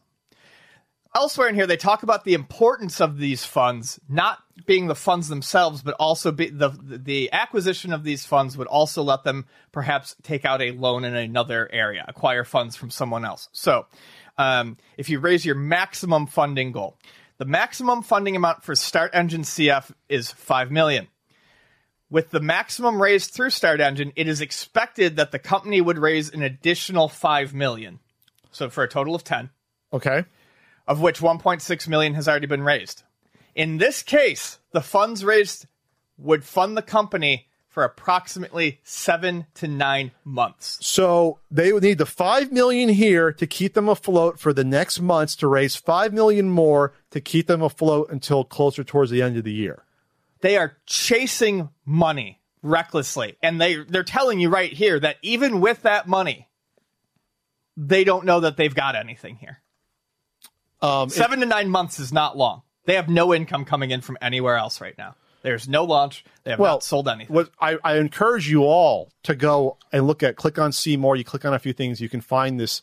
It has their balance sheet of how much assets they have, money, how much debt they have. Here's a quick rundown. 16k is or 16 million is what they said they raised.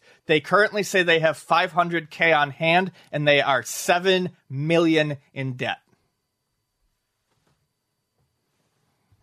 Yes, long term liabilities, which is debt seven point two million, right there. Yeah. That's not good. No. That's not good, Ian. I was looking over this last night, man. There's also if you go on the Reddit, there's there's um someone that did like the, the too long didn't read version of it. I'll bring that up to help us as well Oh, yeah, for the good. larger points. Here's what it comes down to: they have squandered money not putting out a product the last now year and a half to the point of paying all these salaries, and we'll get into salaries. That's on here too, and also having to pay back interest on loans taken out. That they've been sort of chugging along, burning through money because this is obviously pre-revenue, and the only revenue that can possibly have come in was the physical products, but that was a drop in the bucket from what we know they probably sold. It wasn't a lot of money that they got, It was like nothing. and whatever I guess the Evercade license for the re-release cars was, that's all the Intellivision money they can be making. They're not making on T-shirts on their sites or, or sweatshirts. We know that.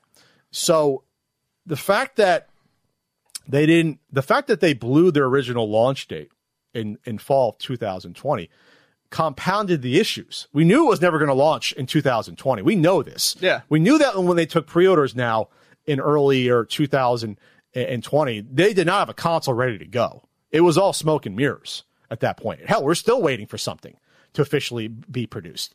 Um, so it compounded it because they they still needed the capital to get the people, get, get the firmware engineers, get get the firmware devs, get money for more games because all the money. Remember, most most of these games is money paid up front to a lot of these devs, which is in in this uh, as well. The money given to these these software folks, and so not coming out with the product compounds your issues. Obviously, it puts you further into debt, further liability. This, You gotta this- keep the lights on, but you're not selling anything. Yes. But but Ian, we need money to pay our employees and also to pay the board of directors who loan the company money, not invested, Invested. loans, as you see in this filing. How do you do that? Well, Ian, we need another round of crowdfunding. That's right. We need to go on Fig.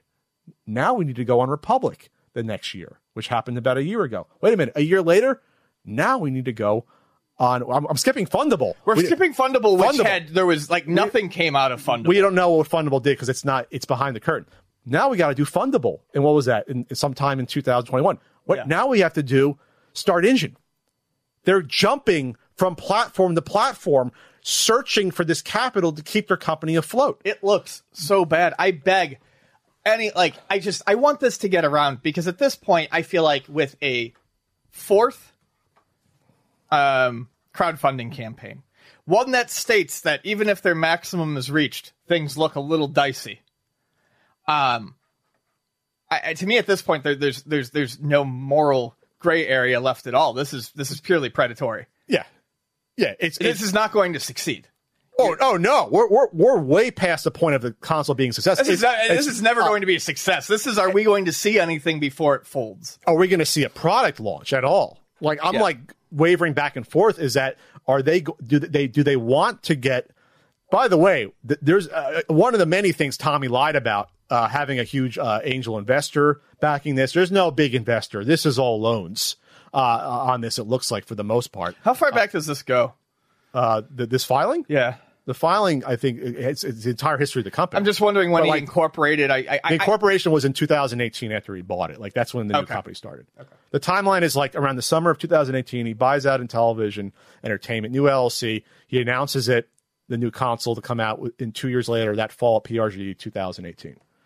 And then all these loans start happening about a year later. what I see the into. angel investor thing being is he talked to someone because uh, it's we've been following Tommy for ever. ever. It's like I know the guy. He talked to someone. They're like, yeah, yeah, Tommy, that sounds interesting. We'll talk later. Well- and he said, I have an angel investor. Well, he might have.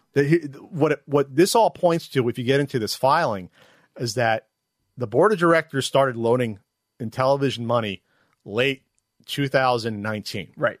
a year in, not not before that. Uh, from what it sounded like happened before that, and from my sources, there was potentially some big Yes. either venture capitalists or some money involved.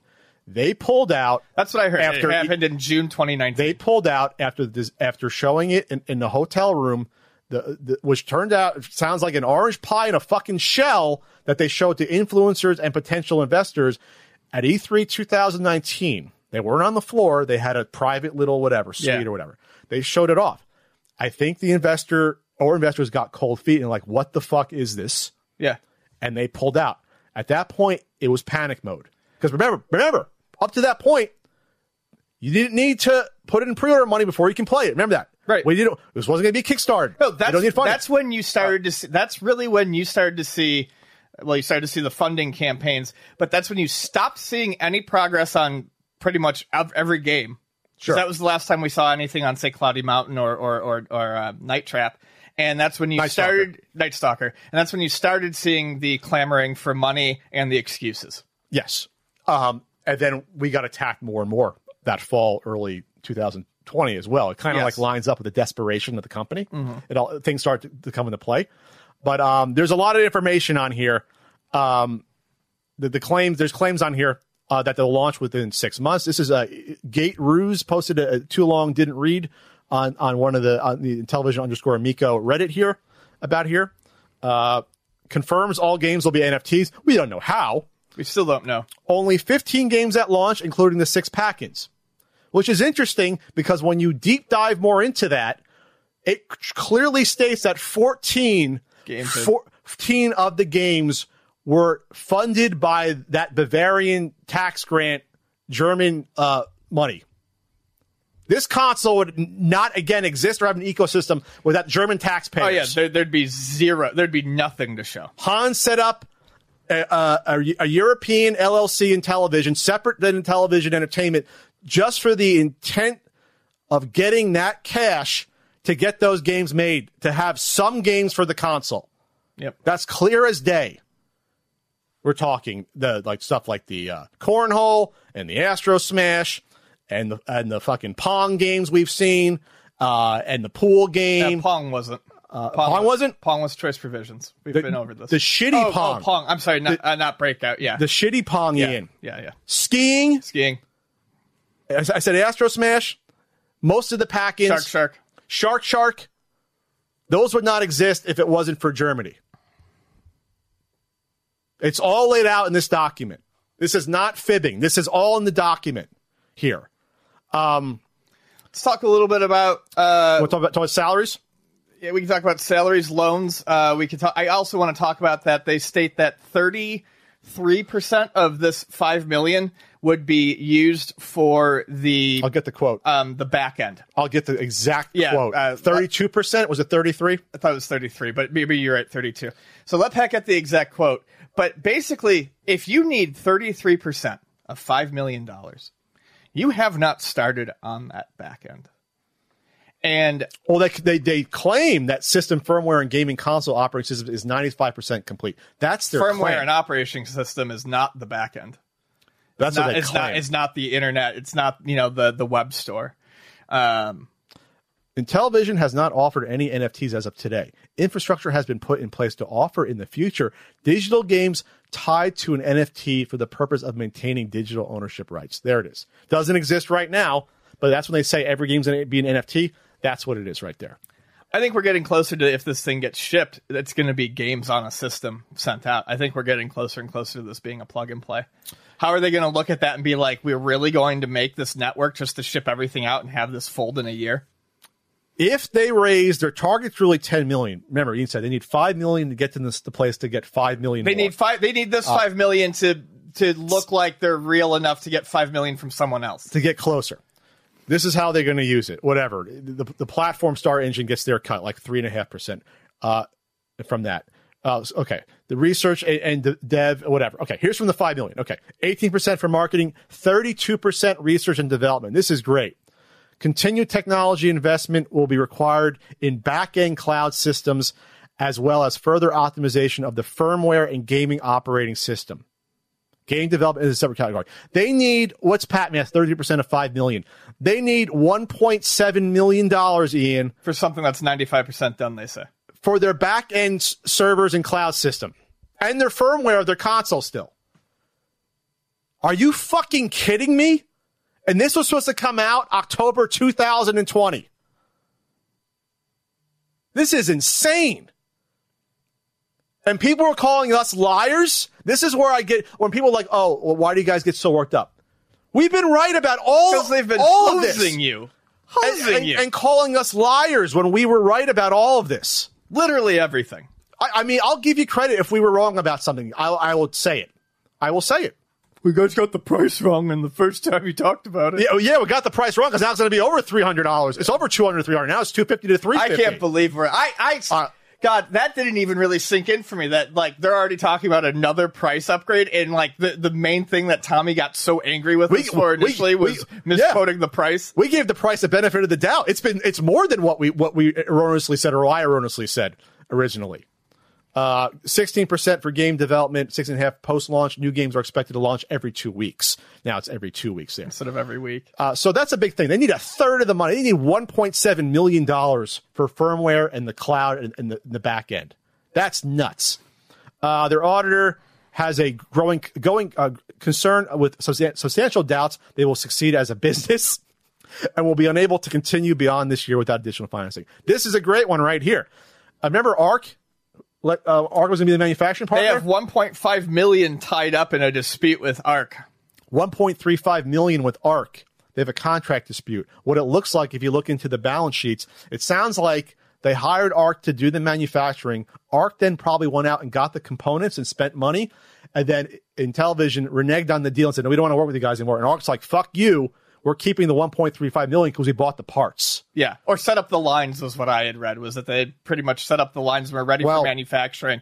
Basically, yeah, and whether it's parts or just the I loss think- of, of, of the ability to do something else, they took a hit. I think if you if you look into it, they they list 1.35 as part of their assets. Uh, okay. So like if that means that well, we got these parts laid out with with someone that we blew 1.35 million in dispute, but we can take ownership of it.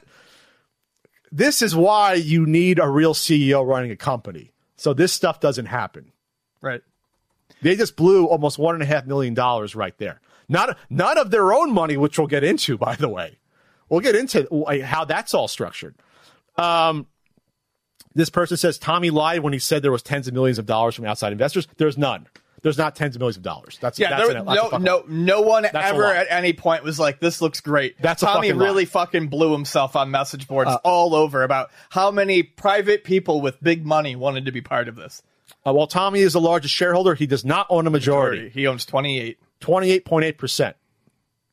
Board kicks your ass off. If you're not major- uh, uh, a single majority uh, or over 50.1%, board can kick your ass off. They should have done it two years ago. Uh, let's see what I feel like that's what it came down to. They were Yeah. like, "Look, you can, we can kick you off the board, or you can do what we're going to say." Sure. Uh, they have prepaid some components, and the board will offer a line of credit and hoping to get some lines of credit for manufacturing contracts currently being negotiated. Try, they're trying to raise 10 million for venture capital firms. Guessing this is what the Delaware was about. So they restructured the LLC to be focused out of Delaware. We didn't really talk about that. It happened in the past month as well. Yeah. And from what I was reading, obviously there's less taxes on the company incorporated in Delaware. It's also more legal protections in Delaware. Yes. That's how Delaware makes a lot of their state money is being a, a safe haven for LLCs. That's what they do. That's like a, the big industry in Delaware is that, uh, basically.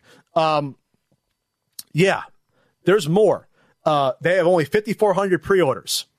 So that's 540,000 deferred revenue of $100 per That's pre-order. less. I thought they would be rounding up when they said six thousand, but that's not even rounding. That that's that's rounding way up.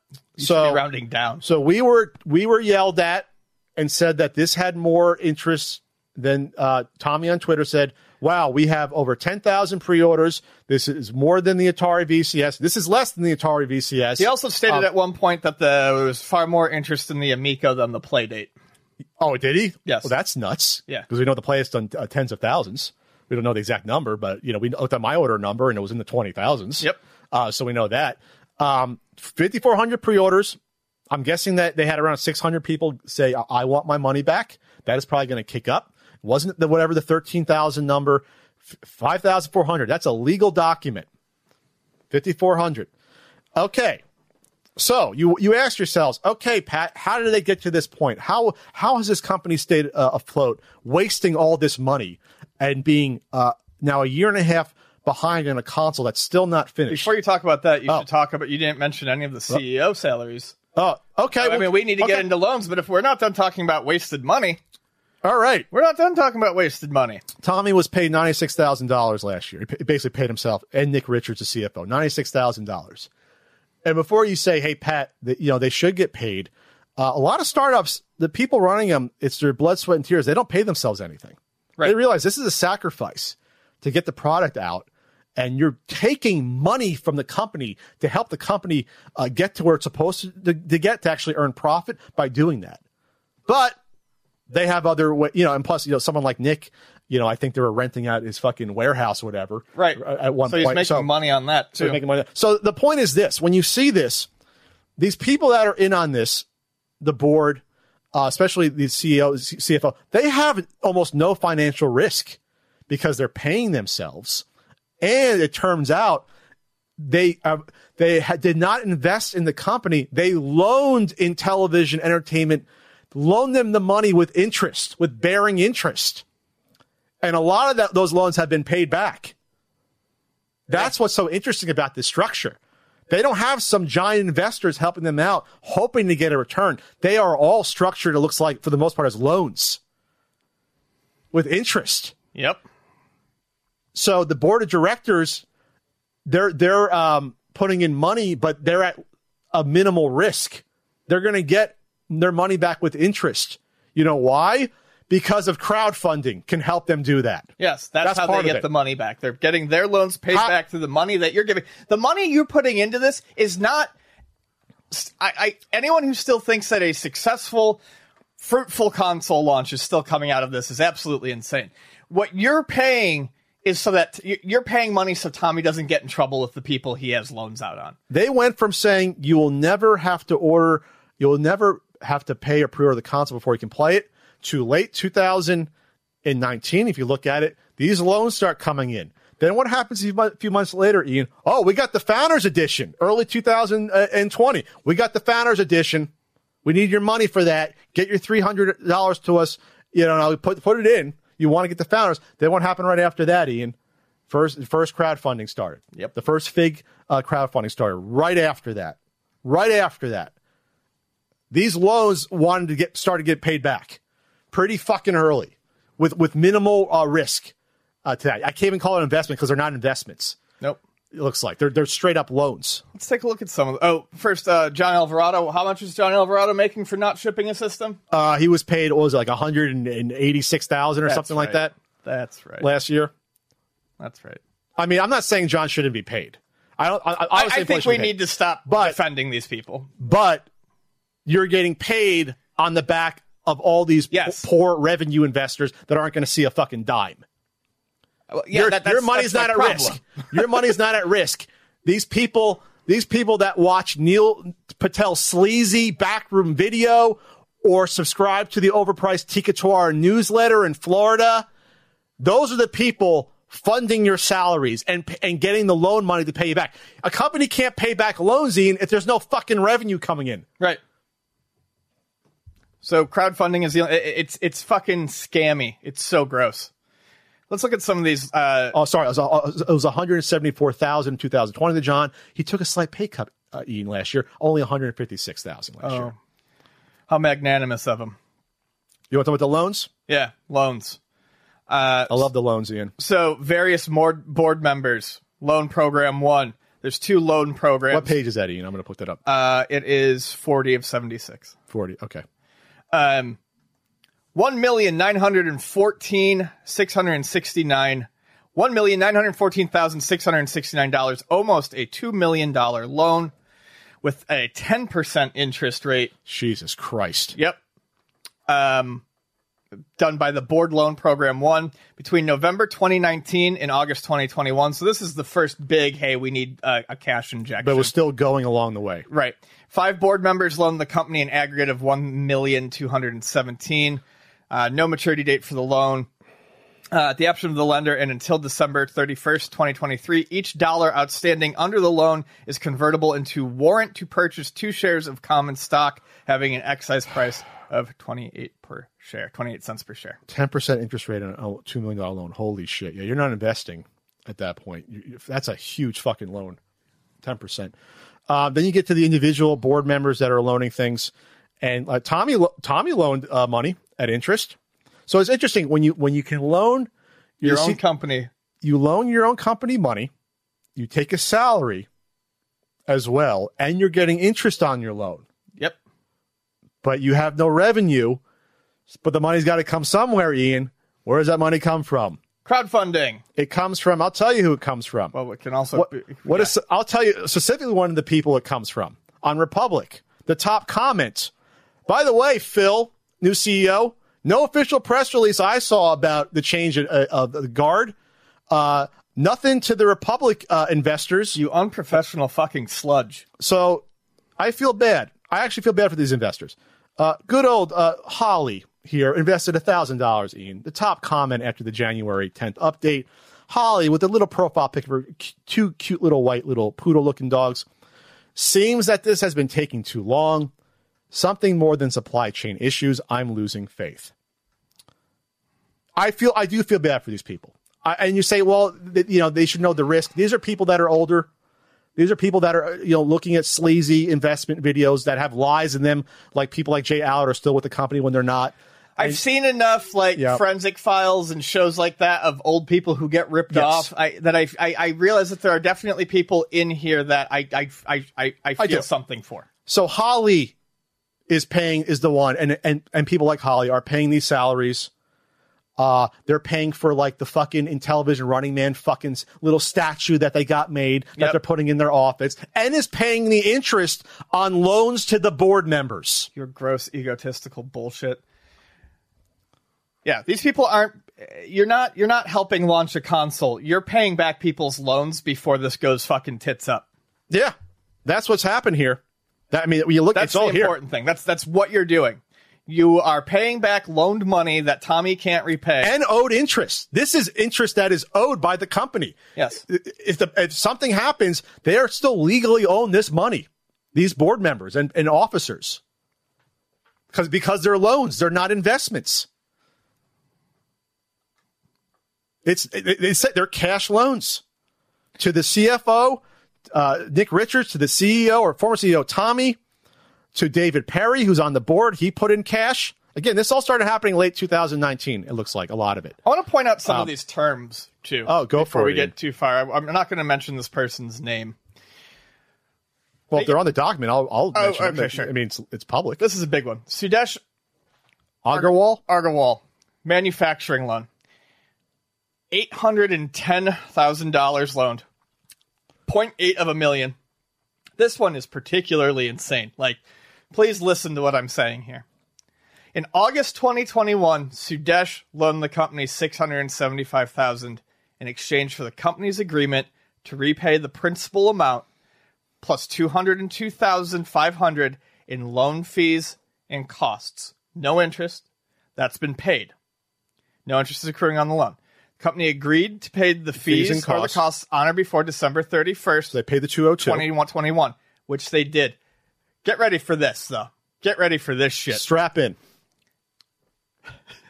and to pay $100 for each Intellivision Amico sold by the company until the balance of 675,000 is paid in full. As of December 31st, 2021, there is still $675,000 outstanding under the loan. That Oh, oh, oh the, the 202,000 in the fees. Of the fees. So they, they paid 140,000 of the fees, and the outstanding balance of the loan was 675 right. because they haven't sold any Amicos yet. So they've paid some of the fees, but they still have the outstanding low balance of 675. This is the point here, though. The hunt they have they've completely they have dish how many how many systems is that at a hundred dollars? 6,750 consoles they need to sell in order to That's pay back. that's that. more than what they have pre-ordered. that's a, the 1,300 more than the pre order. They completely destroyed their profits on their first run of systems.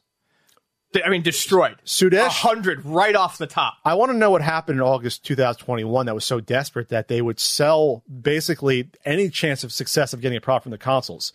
If, if there's uh, one thing to point at here, this is Tommy selling his soul for this company, and it's not going to work. The company's done as of this loan. It's fucking done because you if you can't start building real revenue from actually selling your product, you don't have anything. You don't have a company anymore.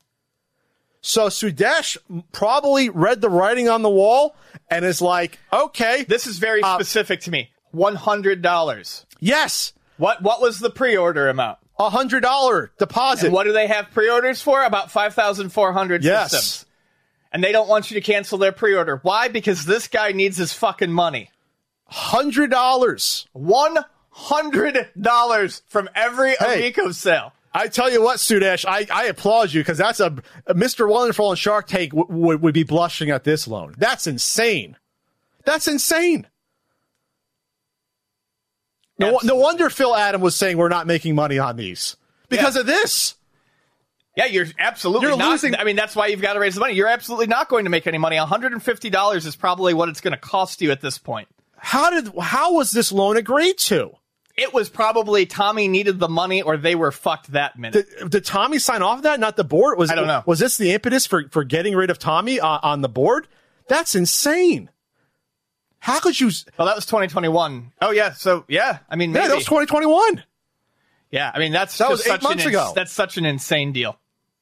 That was about eight, uh, seven months ago, roughly. I, if there's one thing that people talk about from this, I really want people to talk about this. Get this in front of the investors. Look at how little of a chance this has of generating any profit. This entire thing is them trying to save their business, and it doesn't read like anything is going to work. This whole document is incredibly negative. They're telling you in this document that $10 million probably is only going to keep the company shambling along for another seven to nine months. Yeah.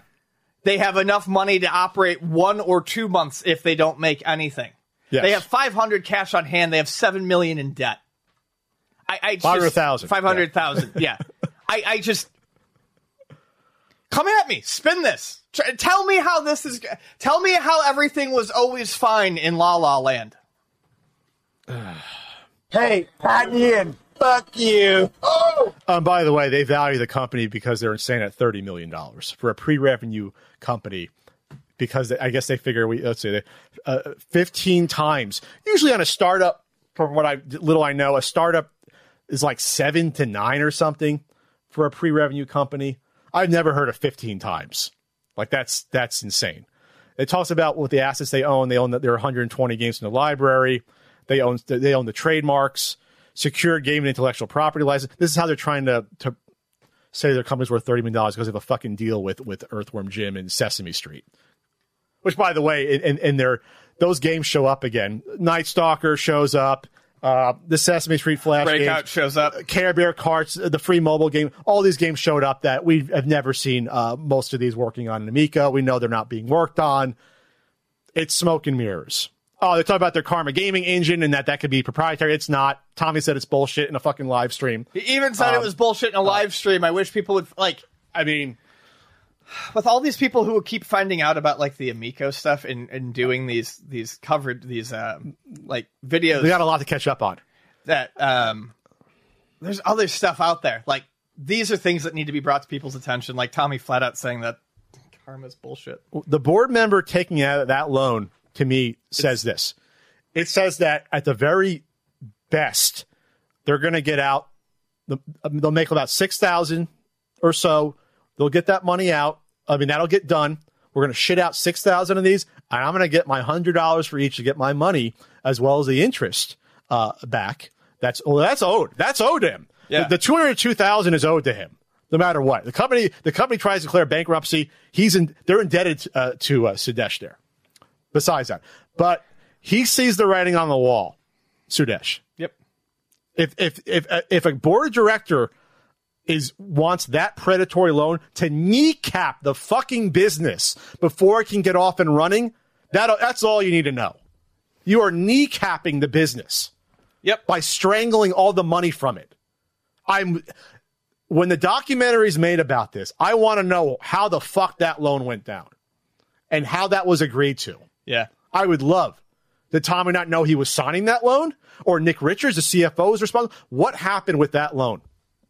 I have never seen anything like that This is insane. So I'm going to Uh, if anyone wants to know the PPP has not been forgiven the yet. PPP loan of about 200 grand has not been forgiven yet either.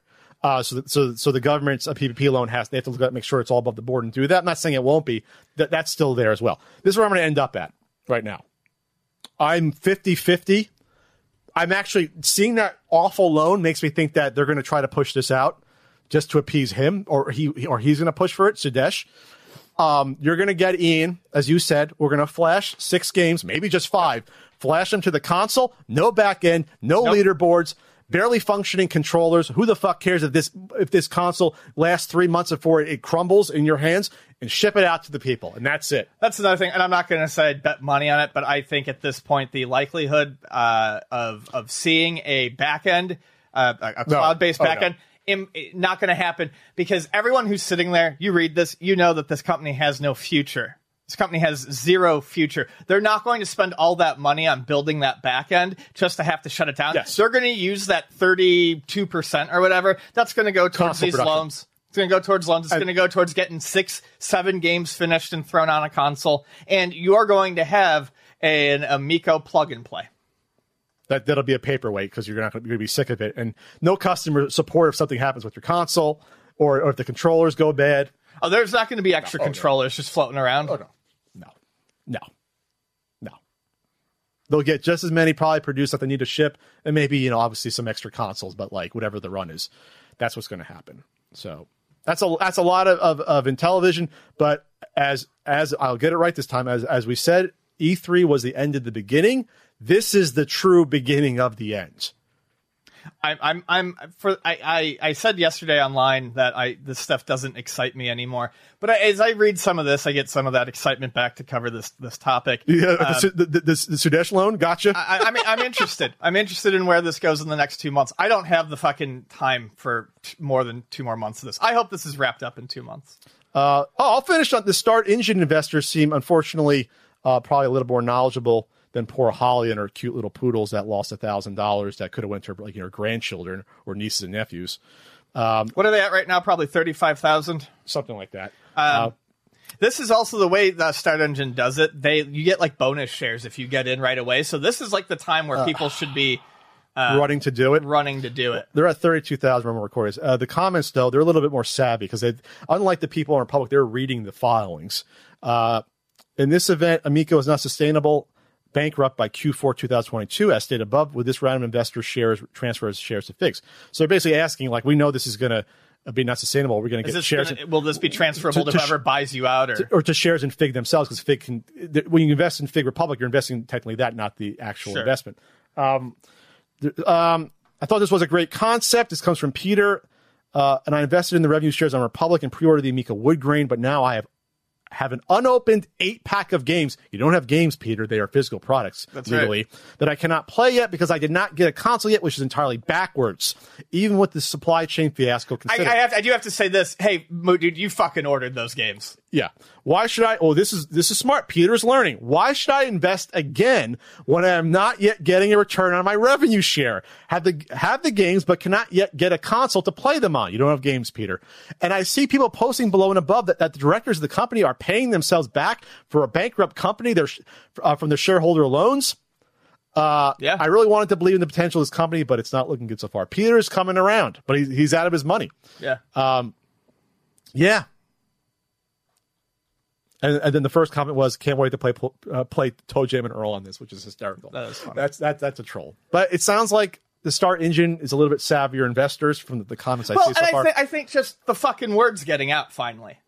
yeah, the word's getting out. I mean, the thing is, is they would have had to have planned for this uh, crowdfunding campaign. This didn't launch yesterday in response to the CEO news. The CEO changing news just hit at a really bad time for them. Everyone, it, it's it's news like that comes out. Everyone quickly becomes aware of them again, and it gets this. Come on, Ian. I hope my tweet tweet caused it a little bit.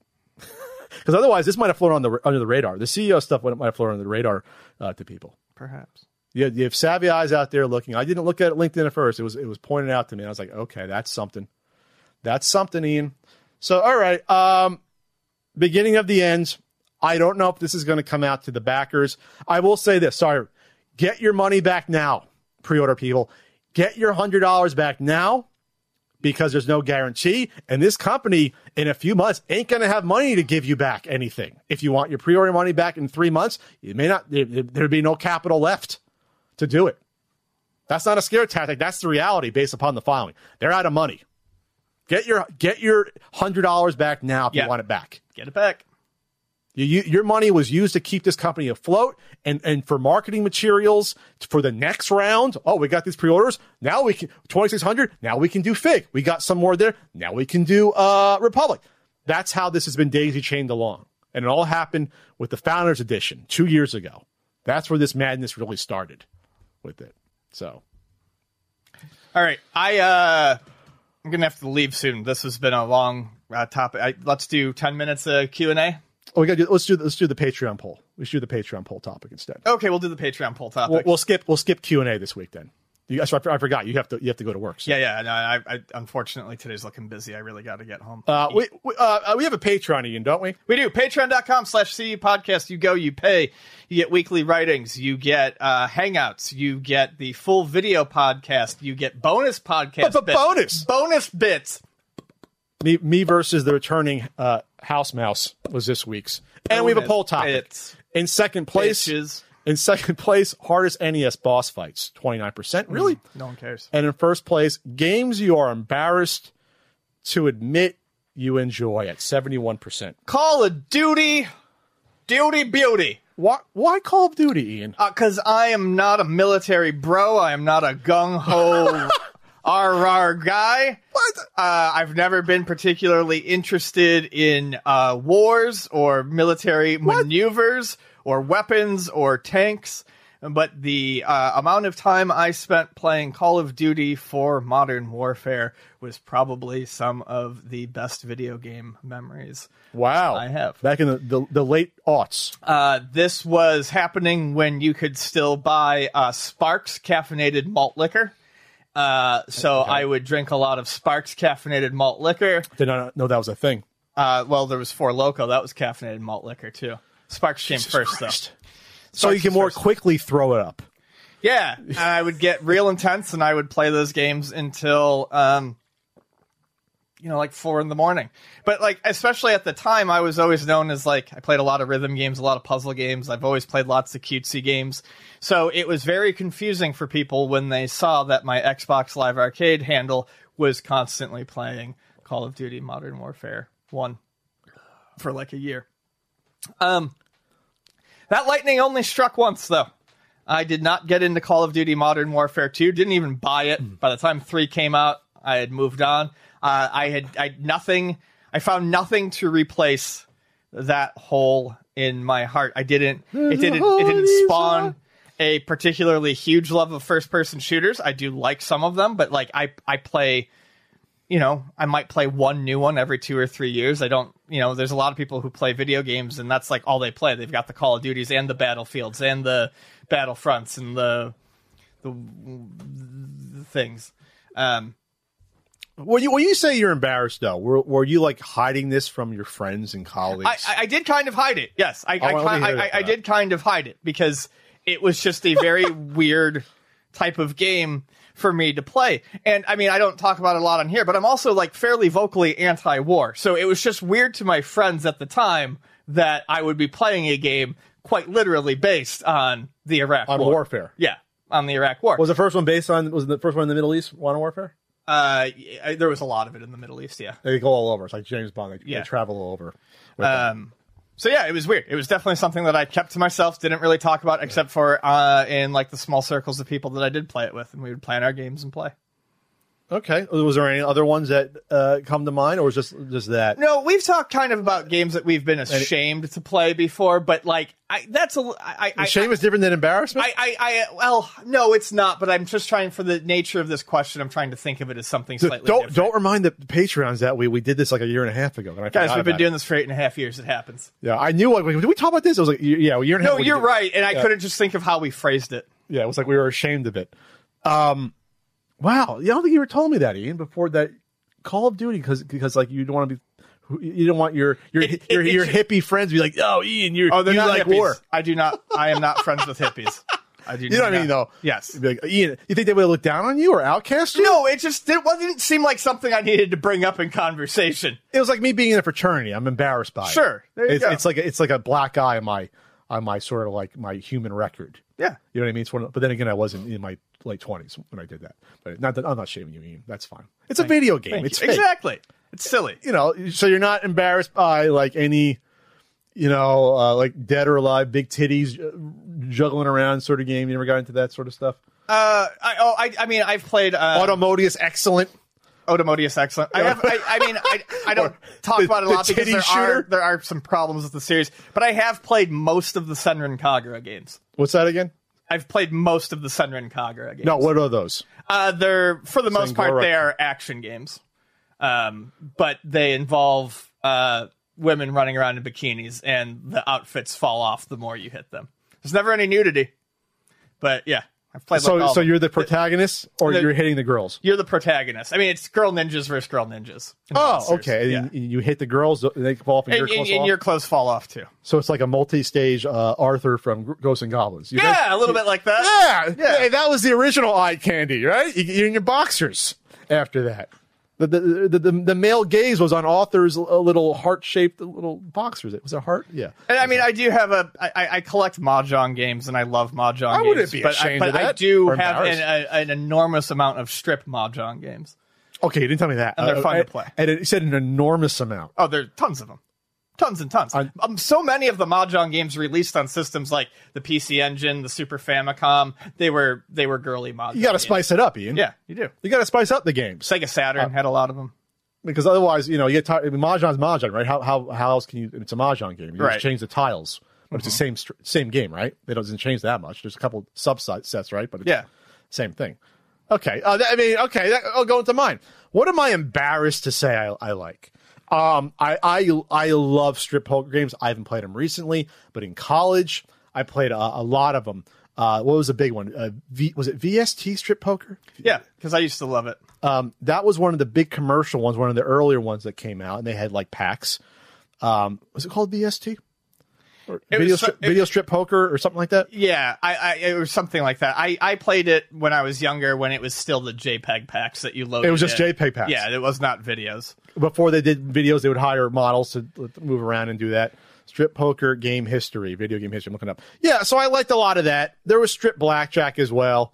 Um, we're talking like late '90s is when there was a ton of them. There was even browser ones. I remember. Oh, yeah. they probably had viruses attached. Looking back, and I always Probably. I remember. I remember you you go through like four or five different women, and the AI they they made the AI impossible to beat like the last ones, even though it sh- should be random because it's blackjack, Jack? Yeah. or, or like poker.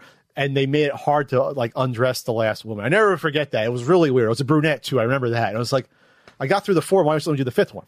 Why can't you let me do that?